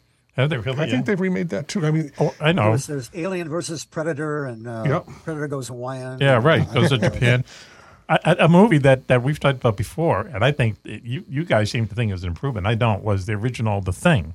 The original The Thing is a great, great movie, black and Yeah. white, very yeah, kind of moody John movie. Carpenter's though is Yeah, oh you know, too my much God. blood, too much blood. I Oh. mean, if you if you pour the ketchup on too much, you know, you're not going to uh, appreciate it. There's I sat my blood. mother through that movie. Oh, I, good. I had it on VHS. Was that Mother's Day? Good for And you. I, I brought that. My mother, when, when I was a kid, my mother and I used to watch um, Creature Feature on Channel oh yeah, 56. with with um with what's his name? Feep. Feep. Feep, Yep, the little guy. And we would we would watch, you know, the really bad B grade movies. I love you know, those like movies, The yeah. Godzilla movies and stuff. Yep. And I, I said, again, my mother's, you know, at the point I showed it to her, she was not a young lady. And I said, Ma, I got this movie, you got to watch it. She sat through that. Really? Yeah. And she liked it. Yeah, yeah, yeah, yeah. Attack on um, Crab Island. You I remember remember them? You remember Them was a Them, great yeah, movie. sure. I think I own some of aliens? those. Yeah. I can remember going out after watching that movie, trying to kill every damn ant Yeah. I could find. So Yep. this, I was yeah, going nuts. That was, what, And I- Robert I- For Lansing? a long time, I used to take them.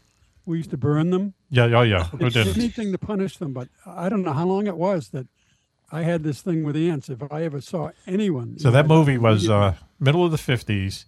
James Whitmore was in it. The original Them was made like in the mid fifties, and and it was basically one of the first nuclear weapons have screwed up, you know, the environment type thing, where nuclear waste has caused these ants to grow to tremendous size, right? And there's a battle of Los Angeles stuff, but Swish, there were really some. There was a lot of people in that movie who went on to do bigger and better things, right? Uh, Fess Parker. He's the uh, the the He- soldier he- who's in the mental. hatch. Yeah, yeah, I don't yeah, know who yeah. the guy was, but he, he said uh, he, he was uh, saying, uh, uh, "Make me a sergeant in charge of the booze." Remember that? Yeah, yeah, yeah, yeah, yeah. And and and James Whitmore was in it. Now you're saying was Robin Lansing in that as well? Uh, I don't remember that. Oh no, oh it's a guy from uh, Gunsmoke is in it. Uh, James Yeah, Arness. He's on. He's And you know what? He got the call uh, to be Matt Dillon on Gunsmoke while he was making that film. Is that why they they kill him off kind of abruptly? Maybe that's why. But why don't you make that movie all over again? Could you make imagine doing that movie with special effects these days with the big ants and stuff? That would be kind of cool. They've I'd got be the, back out there killing them again. yeah, they got the, taran- they had It had- the had tarantula, great Yeah, yes. the rabbits, The rabbits, the yeah. praying mantis. They had all you know all those nuclear things you know the drive-in back in the day. Remember the uh, I own a lot of them on you know on uh, DVD now. I bought a bunch of them from some guy who was just yeah, I got I got some that I bought like for twenty bucks. I Yeah, got they were about cheap, forty yeah. pictures. Remember um, Beginning of the end with the the, the grasshoppers. Yeah. Uh, Yeah. The picture of the uh, of the building, the, the two dimensional picture of the building. They Yeah. got These grasshoppers. What's sitting the there. um, what's the movie? Um, I mean, the praying mantis. Well, it's called the Deadly Mantis. The Deadly, Deadly mantis. Mantis, Okay, and it's about a giant praying mantis. So I saw a lot of these movies on Mystery Science Theater. Okay, which was this uh, Oh, yeah. show from the 80s and 90s, I guess. And basically, it was it was this guy and these two robots were sitting in the audience, and they're kind of. Um, you know, and, the, and you're watching the movie, and they're, Yeah, they're critiquing it, yeah. critiquing the movie, right? And some of it was like really funny. So in that in that in that Deadly Mantis, I'll never forget this scene where it's you know this army officer and he's trying to figure out where the big mantis is, and of course you got the beautiful scientist, you know, with him, and they're out at night trying to find this thing, and they're parking somewhere, and she says, you know, darling, how do you feel? And the, and the robot goes for his voice. He goes, I got a mantis in my panties. That's a It was funny because show. The premise was Yeah. these mad scientists had sent uh, uh, Joel Hodgson up Right. into space, and he was, was going to make them watch these horrible movies and test their mental reactions to them. Right, So right. that was the, kind of the silly premise, but it really worked, man. It was uh, funny, funny, funny, It was funny. so funny. Yeah, yeah. And then they then they just quit doing the show, which was it was made in Minnesota somewhere, and Well, it, it's it's still going on. I, mean, I have other people doing it. We Oh, have to do get it they? Oh. on uh, uh, YouTube or, or, or something, some special uh, access. yeah, it would be some funny, hilarious, some really bad movies that they would critique in such hilarious ways, Or like Elvira would do. like Elvira, yeah, kind of like an Elvira thing. Yeah, And, and the thing was, it's it's the same thing we all do when we sit there watching a movie, making those kinds of, Mhm. of quips. You know. Yeah, yeah, yeah, really good. Hey, listen, talk about quips. Why don't we take a quick break right now, and we'll be right back after this. You're listening to Mack Maloney's Milk Dragstars Show here on the Distant Thunder Radio Network. Please stay tuned.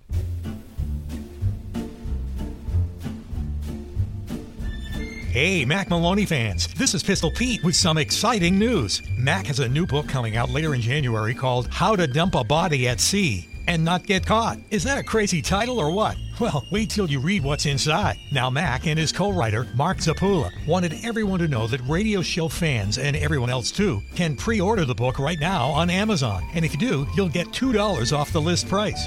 That's $2 off the list price of Mack and Mark's new book, How to Dump a Body at Sea and Not Get Caught.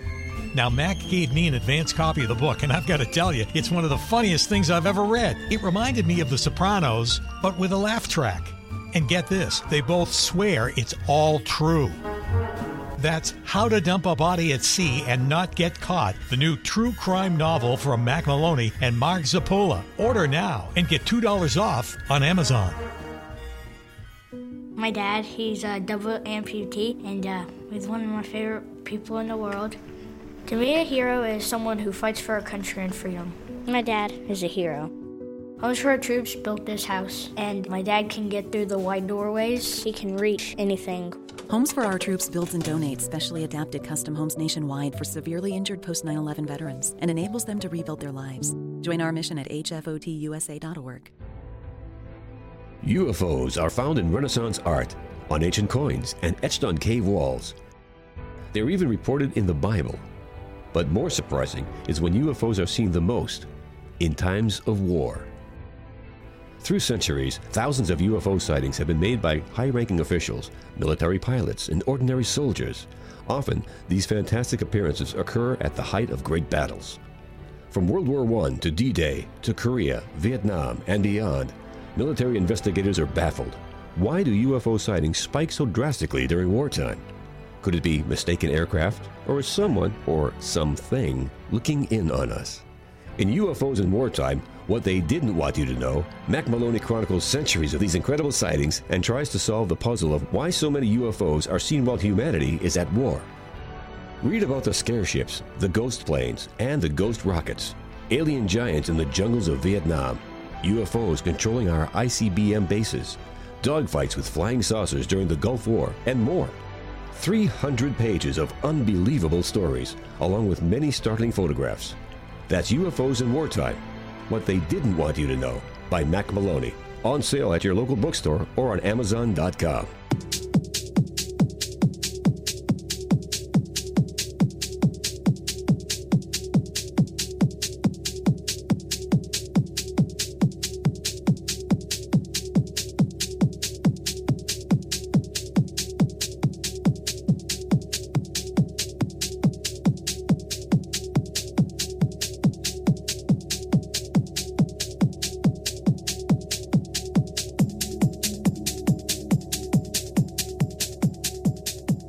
Welcome back, everyone, to Mack Maloney's Milk Track Show here on the Distant Thunder Radio Network. This is Mack Maloney. What a show. we have for you tonight. What a show that the others are missing. Among the missing, MIA. No JJ tonight, no Coco tonight, no Raven tonight. But uh, what's sitting around uh, here is uh, let me introduce the people who showed up. Um, let's see. Switchy, yeah, national correspondent, Switchblade Steve Waters here. Uh, great to be here and a, and a fun night tonight. Had a big breakfast at Dale Evans, right? Was Trigger there? Bob Evans. Oh, Bob Evans, sorry. Not Dale Evans. Also, Happy trails. Happy trails. Also, is our uh, security chief Willie Club is here. Willie, Hey, hi, Mack. Hi, everyone. It's great to be uh, a part of the skeleton crew tonight. Yes. And and go back in time and talk about some of these uh, old movies. yeah, yeah, yeah. Also, um, UFO mechanic Al Ronaldo in the house with us. Al. Hey, Mack. Hey, folks. Um, we're talking about like mostly uh, old sci-fi movies, but movies that you know that were remade. And I can think of there was one really good science fiction movie that I liked a lot as a kid, and that was The Day the Earth Stood Still, which is an early '50s movie. Michael Rennie is in it. When you watch it these days, there's a lot of uh, uh, you know academic stuff. He's in a house. He's in a he's in a he's in a boarding house. Well, basically, what happens is a flying saucer lands virtually on the White House lawn. Okay, and it's obviously a flying saucer. Obviously, has a lot of power. It kind of destroys a few tanks and stuff like that. And Michael Rennie comes out with this robot. And, he, and it's basically a fascist message. It's like you know, if you don't do what we tell you, we're gonna you know blow up your planet. But he said it, it in really is. If you listen to his, his speech at the Yeah, end, yeah. it's like okay. yeah, it's it's really you know. So anyway, but the movie itself. So he's then he gets involved with Patricia Neal. She's you know in the boarding house. He's is, they they kind of allude that he's hitting her, and then he has to find this um you know this Einstein type guy, and he does, and so it's like that. And then they get back to the science fiction part towards the end. Okay, but it's a real kind of thinking movie in fifties, very fifties, very kind of film noir in a way, gritty. Then they made it again with Keanu Reeves, and I've never heard one thing positive about that movie. It just blew from beginning to end. So you have to think, where's the meeting that they sit down, and they say, let's do this. Let's take this movie and put Keanu Reeves in it. And you know? destroy it. And destroy it. You know, he's been in some pretty good movies, and not to knock him, but why do, why do you do that? Now, here's another movie that I think should be redone, but then you say, but they'll do it, but they'll probably F it up. And it's, you know, Close Encounters of the Third Kind, which is like a really flawed movie. The first one, the original one, is a flawed movie because it's it, it's an uneven movie. You've heard me talk about this before. Your movies have a certain pace to them, and and they whether you know it or not, they're in acts. They're in three acts, and in uh, the original script for uh, Close Encounters of the Third Kind called for the lead character to be a junior officer, like a um, lieutenant or something in the army, and he and, and it, it's kind of like the Scully of the uh, X Files. He does not believe in UFOs, and he becomes a believer in UFOs. Instead, at the last minute, they bring in Richard Dreyfuss, and he's this electrical worker or something, lineman or something, and it's his interaction with the flying saucer, which is the basis of the movie. Okay, first of all, he sucks as an actor, and and he and by his own admission, he was coked out from the beginning to the end. The the woman who produced that that movie, her name was Kathleen Kennedy. I think she's she's passed away now, but she said that movie started my million dollar you know coke habit. You know, now I'm not saying that Spielberg he doesn't seem to be a coke type guy to me, but a lot of the people on that movie were, were you know doing the blow during the movie, and I think it's a flaw. I think Richard Dreyfuss is the worst. Uh, is not a good choice for the movie. If you notice, the whole idea, the whole section of him building the mountain in his house, first of the potatoes. If anyone hasn't seen the movie, they don't know what we're talking about. But it was a, a, a mountain out of mashed potatoes and then dirt and stuff in his house because he's seen this vision. That takes up the middle part of the movie. You know, and and it doesn't. You know, okay, if he builds the mountain of mashed potatoes, you get it. You don't have to see this forty-minute scene of him doing it in his living room. You- You're right. They, they overdid that. They, they could have done shortened that down to like a few minutes and and done the same thing. Mhm. But it just really uh, the the movie was just completely off balance because of that. You know why they did that? Because Dreyfuss wanted it that way. That was the way he wanted to do his character. And then when you get out of that, you get into the interesting point where they finally go to that mountain. But still, that is still a little kind of confusing. You know, what are they doing there? What what is ex- no one ever says, okay, we're going to meet the aliens at you know midnight on this night, and we're going to Yeah, never exchange. they never tell you that. And when you see the acting, and this is another Spielberg thing, okay, in that movie, and I think that it was made maybe ten years before its time because uh, the special effects in it are just barely kind of new, and you know some of them are good, but some of them are out of proportion to it. But when the, at the end, when the people are looking at the great ship coming down, you can tell they just he told you. Go look, you know, look, look, over at, look at that ceiling, look at it, and, and put wonder on your face. And that's like 20 minutes. These people just say, oh, you know, and you know they're not looking at anything. So uh, that's why I don't, I just don't, he, he's, he's not a good storyteller. He just isn't. You know, he makes these, you know, popular movies, but story wise. So I, was, I thought, well, just make it again. But who, who wouldn't know, you know, if they made it again, they would F it up, you know, because the, the, the, the record is, is couldn't that make they- it worse. Right. They, they, well, they would, you know, F up the, you know, not the sequel, but the remake. So But one of the best things about that was uh, John Williams' soundtrack. Very which good. You can listen to independently. And Yep. back to Day the Earth Stood Still. I don't know who did the remake soundtrack, but you're never going to surpass Bernard Herrmann. Yeah, yeah. Oh, the theremin, yeah. The theremin. Yep. For that, that was a just a superb, moody uh, uh, soundtrack for Right. that film. No, I'll tell you, I honestly believe The Day the Earth Stood Still is probably one of the best sci-fi movies ever made. That that is, my first one? opinion, the original. yeah, all right. And I mean, for the time, I, I remember as a kid watching that. It came on maybe once a year. We didn't have VCRs, Right, yeah, yeah, yeah. And you know, and you know, be glued to that thing. And then they came out with the new one with Keanu Reeves. So I'm kind of watching it, going, "What?"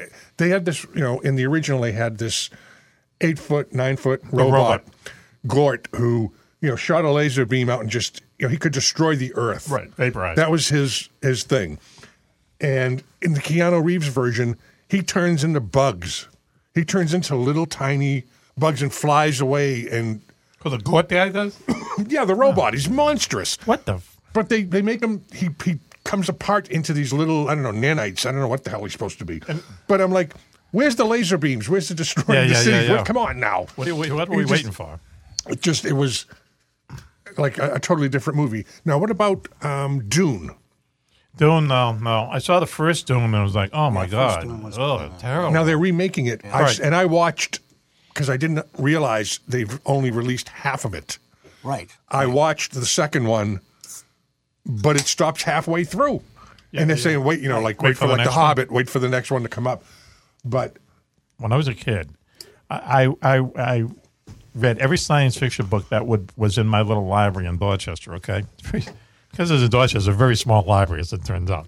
But the Dune books were there, and I tried like crazy to read them, but I, it, it was impossible to read those. Frank Herbert was the guy who wrote them.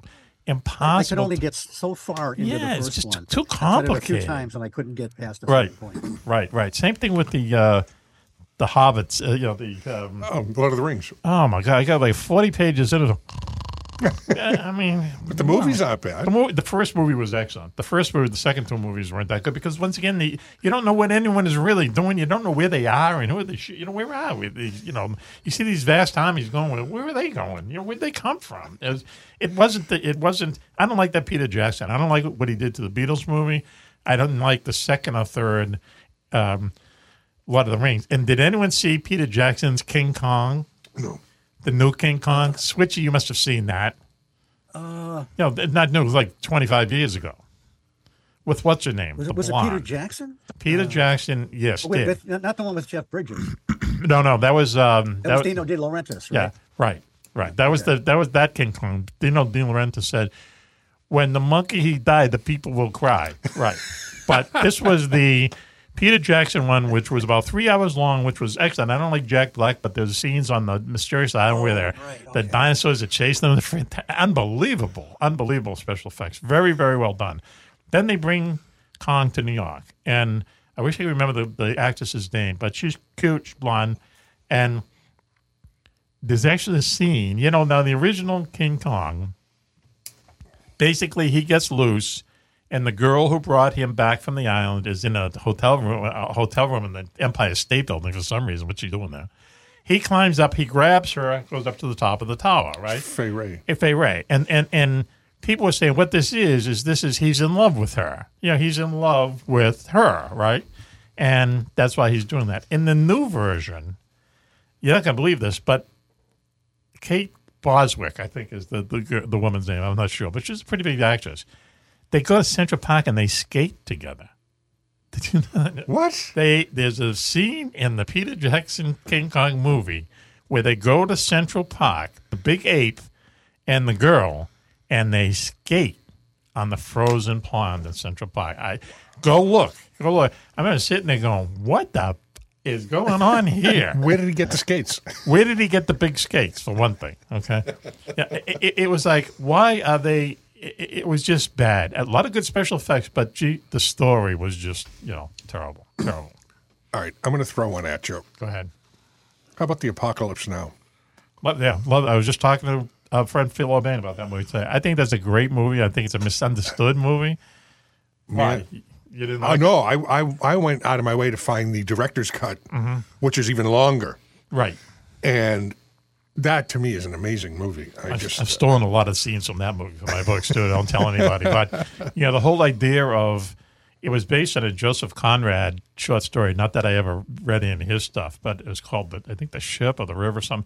And what it is is that the that I mean the, the movie. If you haven't seen the movie, is basically this kind of special forces guys in a boat have to go deep into Vietnam, into Indochina to bring back this uh, army colonel who has gone rogue. The colonel is uh, Marlon Brando, and and they have to go and find him, and he's in this weird part of Vietnam. So they put the, they they drop the boat in the river, and the and the the, the further they go up the river, the weirder things get, and that's the whole. That's like that's like a novel, you know, way to approach books, right?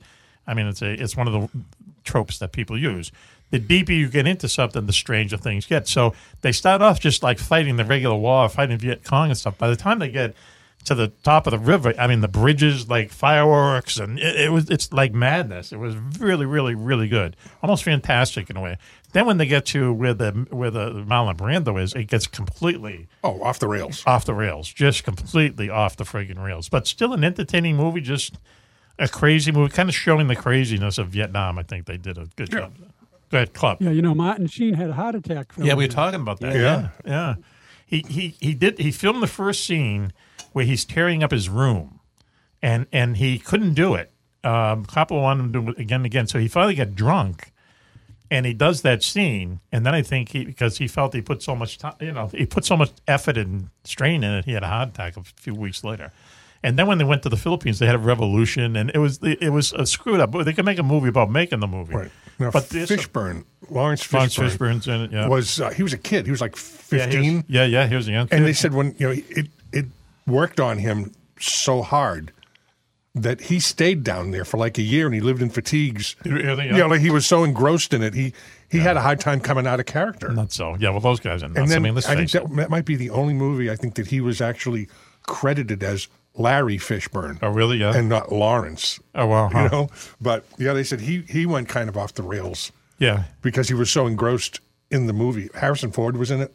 He was in it for a little bit. Yeah, Yeah, ver- very young Harrison Ford. He's like the Um, intelligence officer or yep. something. Yeah. But what an incredible movie. That's the the combat scenes in it. The, the whole I love the smell of napalm in the bo- in the morning when they attack that Yeah. village. Man, you talk we talk about longest day. Probably have more people in it, but to choreograph all those people running around, Just uh, the, the beginning, amazing. the beginning with the doors. Yeah, yeah, The yeah. soundtrack, you know, with the the end. Yeah, yeah. It was a good movie. Stun, stunning movie. Yeah.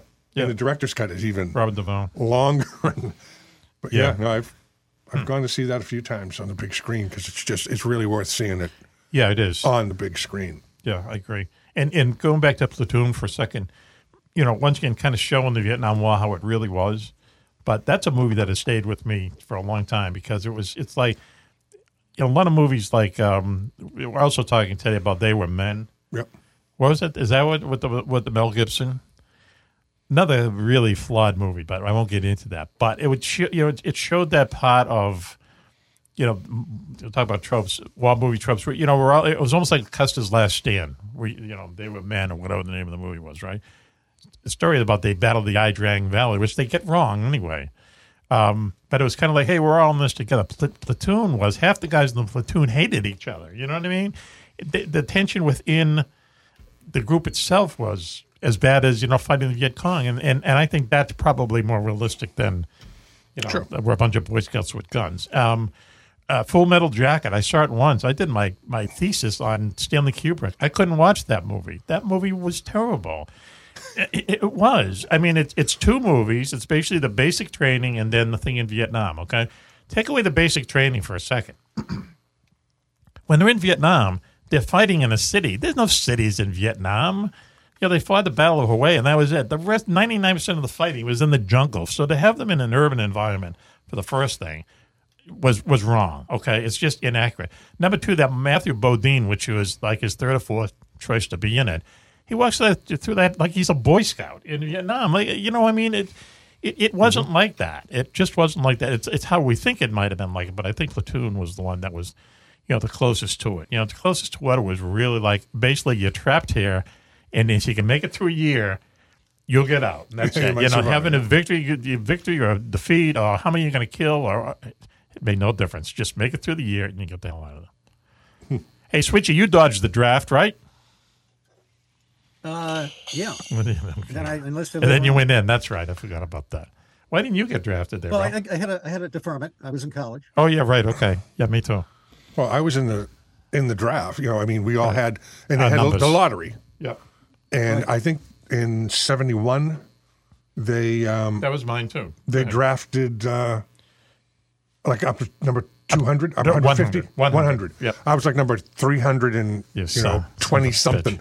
I was like, and I wasn't, you know, if they came for me, I would have gone. Yeah. But I wasn't gonna, I wasn't gonna volunteer no, and no, walk no. into it. Thank you, no. I was 129, but they only went up to 100 that year. That's the, I was saved me. way, way out.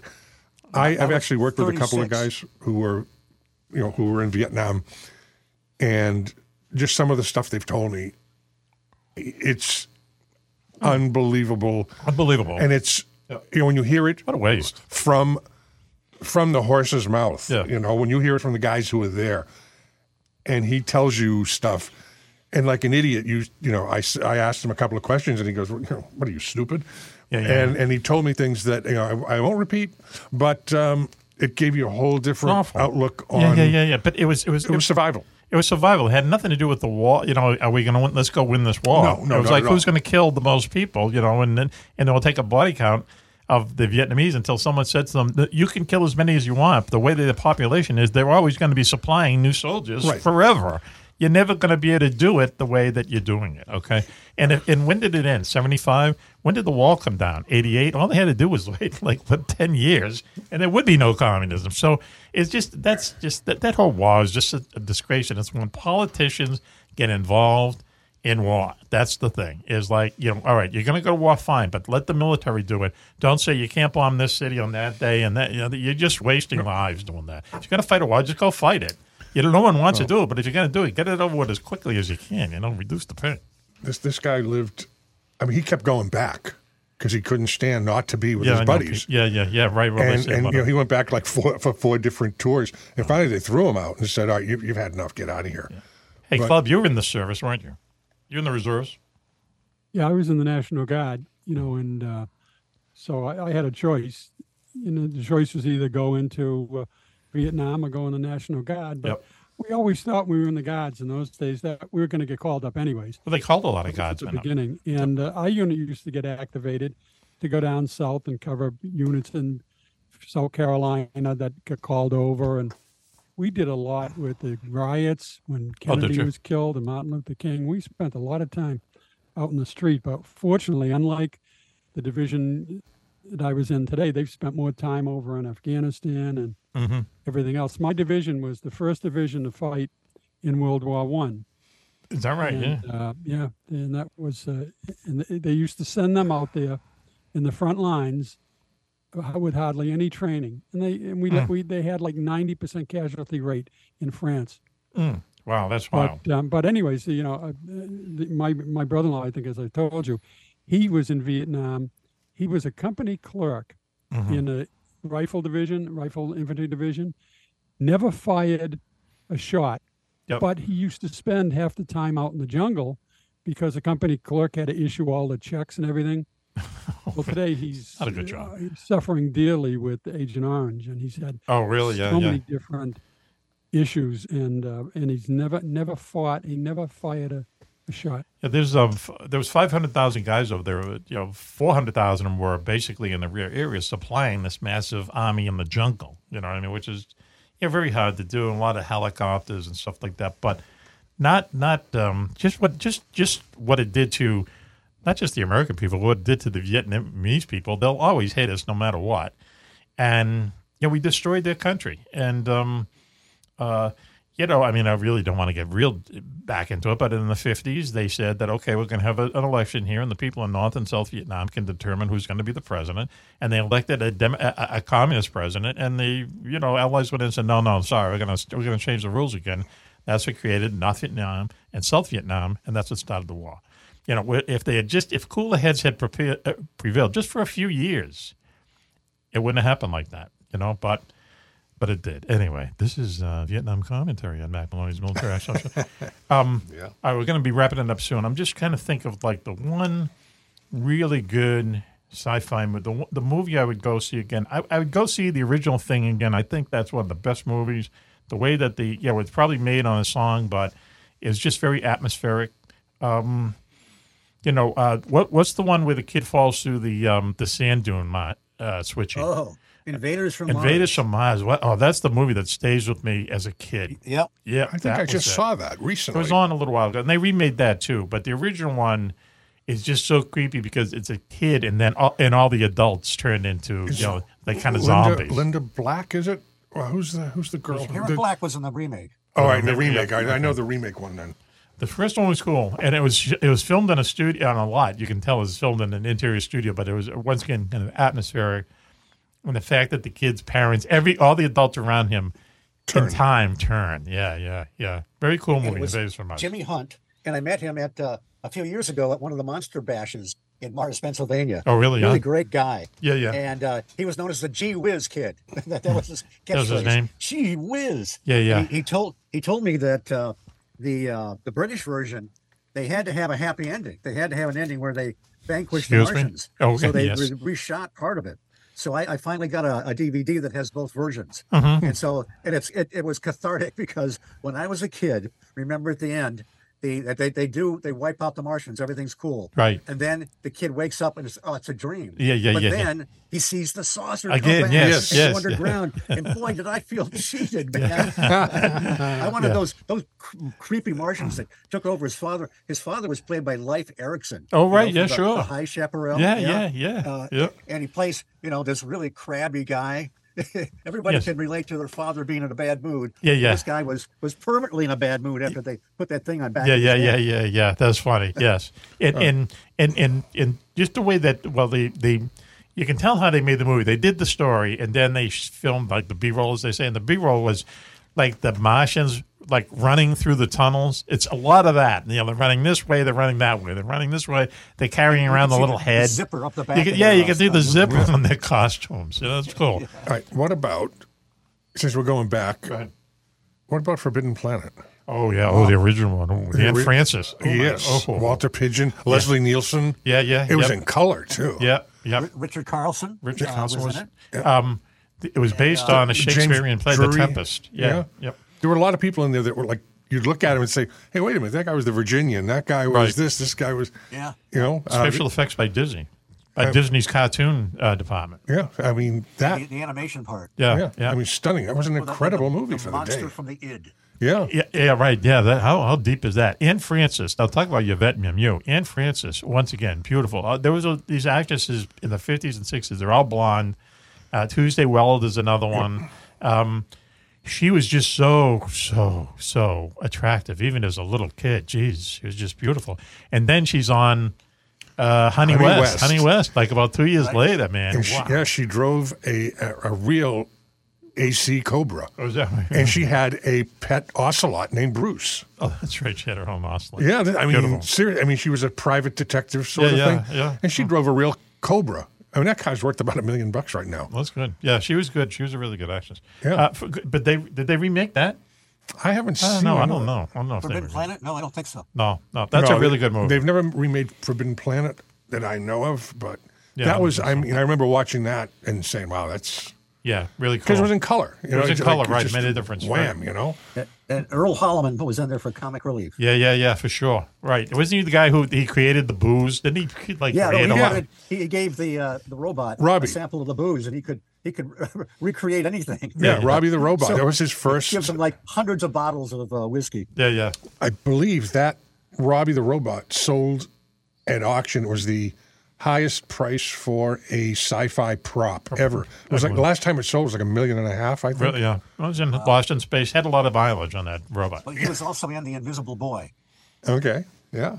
He was in it. wh- wh- What? The movie? The, there was a movie called The Invisible Boy. And the robot's and in it? Robbie was in it. He was he was in Gremlins. Wow. Was he? Yes, he showed up when when uh, the Peltzer guy was at one of the conventions. He was uh, talking to his wife on the phone, and Robbie the robot walks by and says something about I think about the oil. I don't use it my, you know, I don't use it myself. The- Imagine being Robbie the Robot's agent, trying to get him into dropping him into these movies.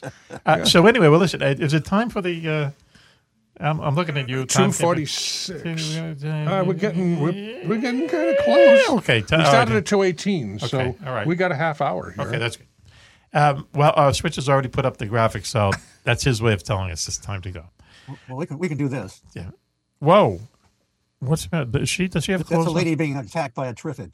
Oh, okay, all right. Yeah, Oh, Day of the Day of Triffids. the Triffids, Day of the Triffids, yeah. What was the name of the uh, one with the giant rabbits? Was that Day of not the- Lupus. The, Lupus, Day right? of the yeah. Night of the Lupus, yeah. Yeah, yeah, yeah. The How about. Gargoyles? Never uh, Gargoyle. Remember that movie? Yep. Yeah, that girl Yep. was uh, she was a voluptuous young lady. She wouldn't need a life preserver. She was. Uh, she.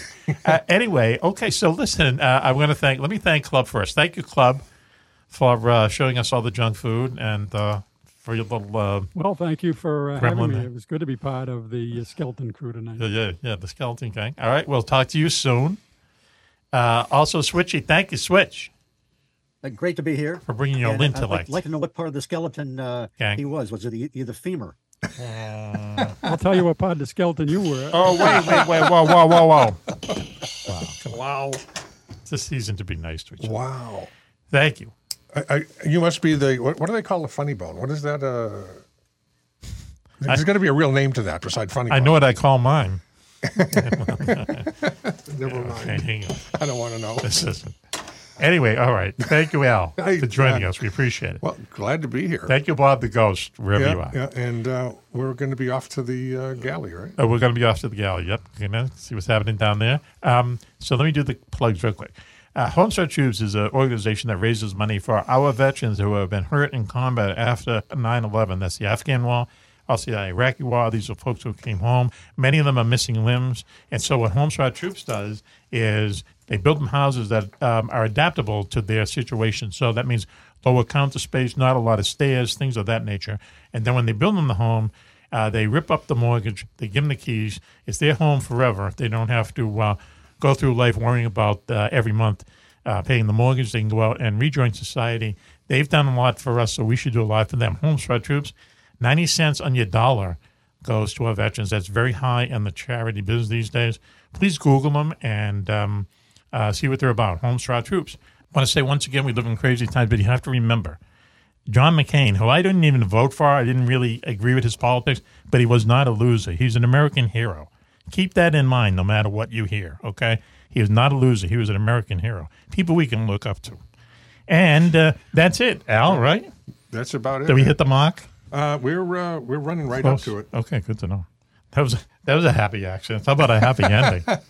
anyway, Wait, wait, wait a minute. Hang we got to go to. A, is there a massage parlor nearby? Not that I know. We'll have to ask Robert Kraft. I was going to say that, but I didn't go there. Chicken wrap for thirty seven fifty. Jesus, and he didn't even tip her. Come on. Uh, anyway, so why don't we? Uh, that's it uh, tonight. So this is uh, wait. Uh, this is Mack for the entire gang, the skeleton gang, saying until you hear us next time, be safe, be happy, and bye bye.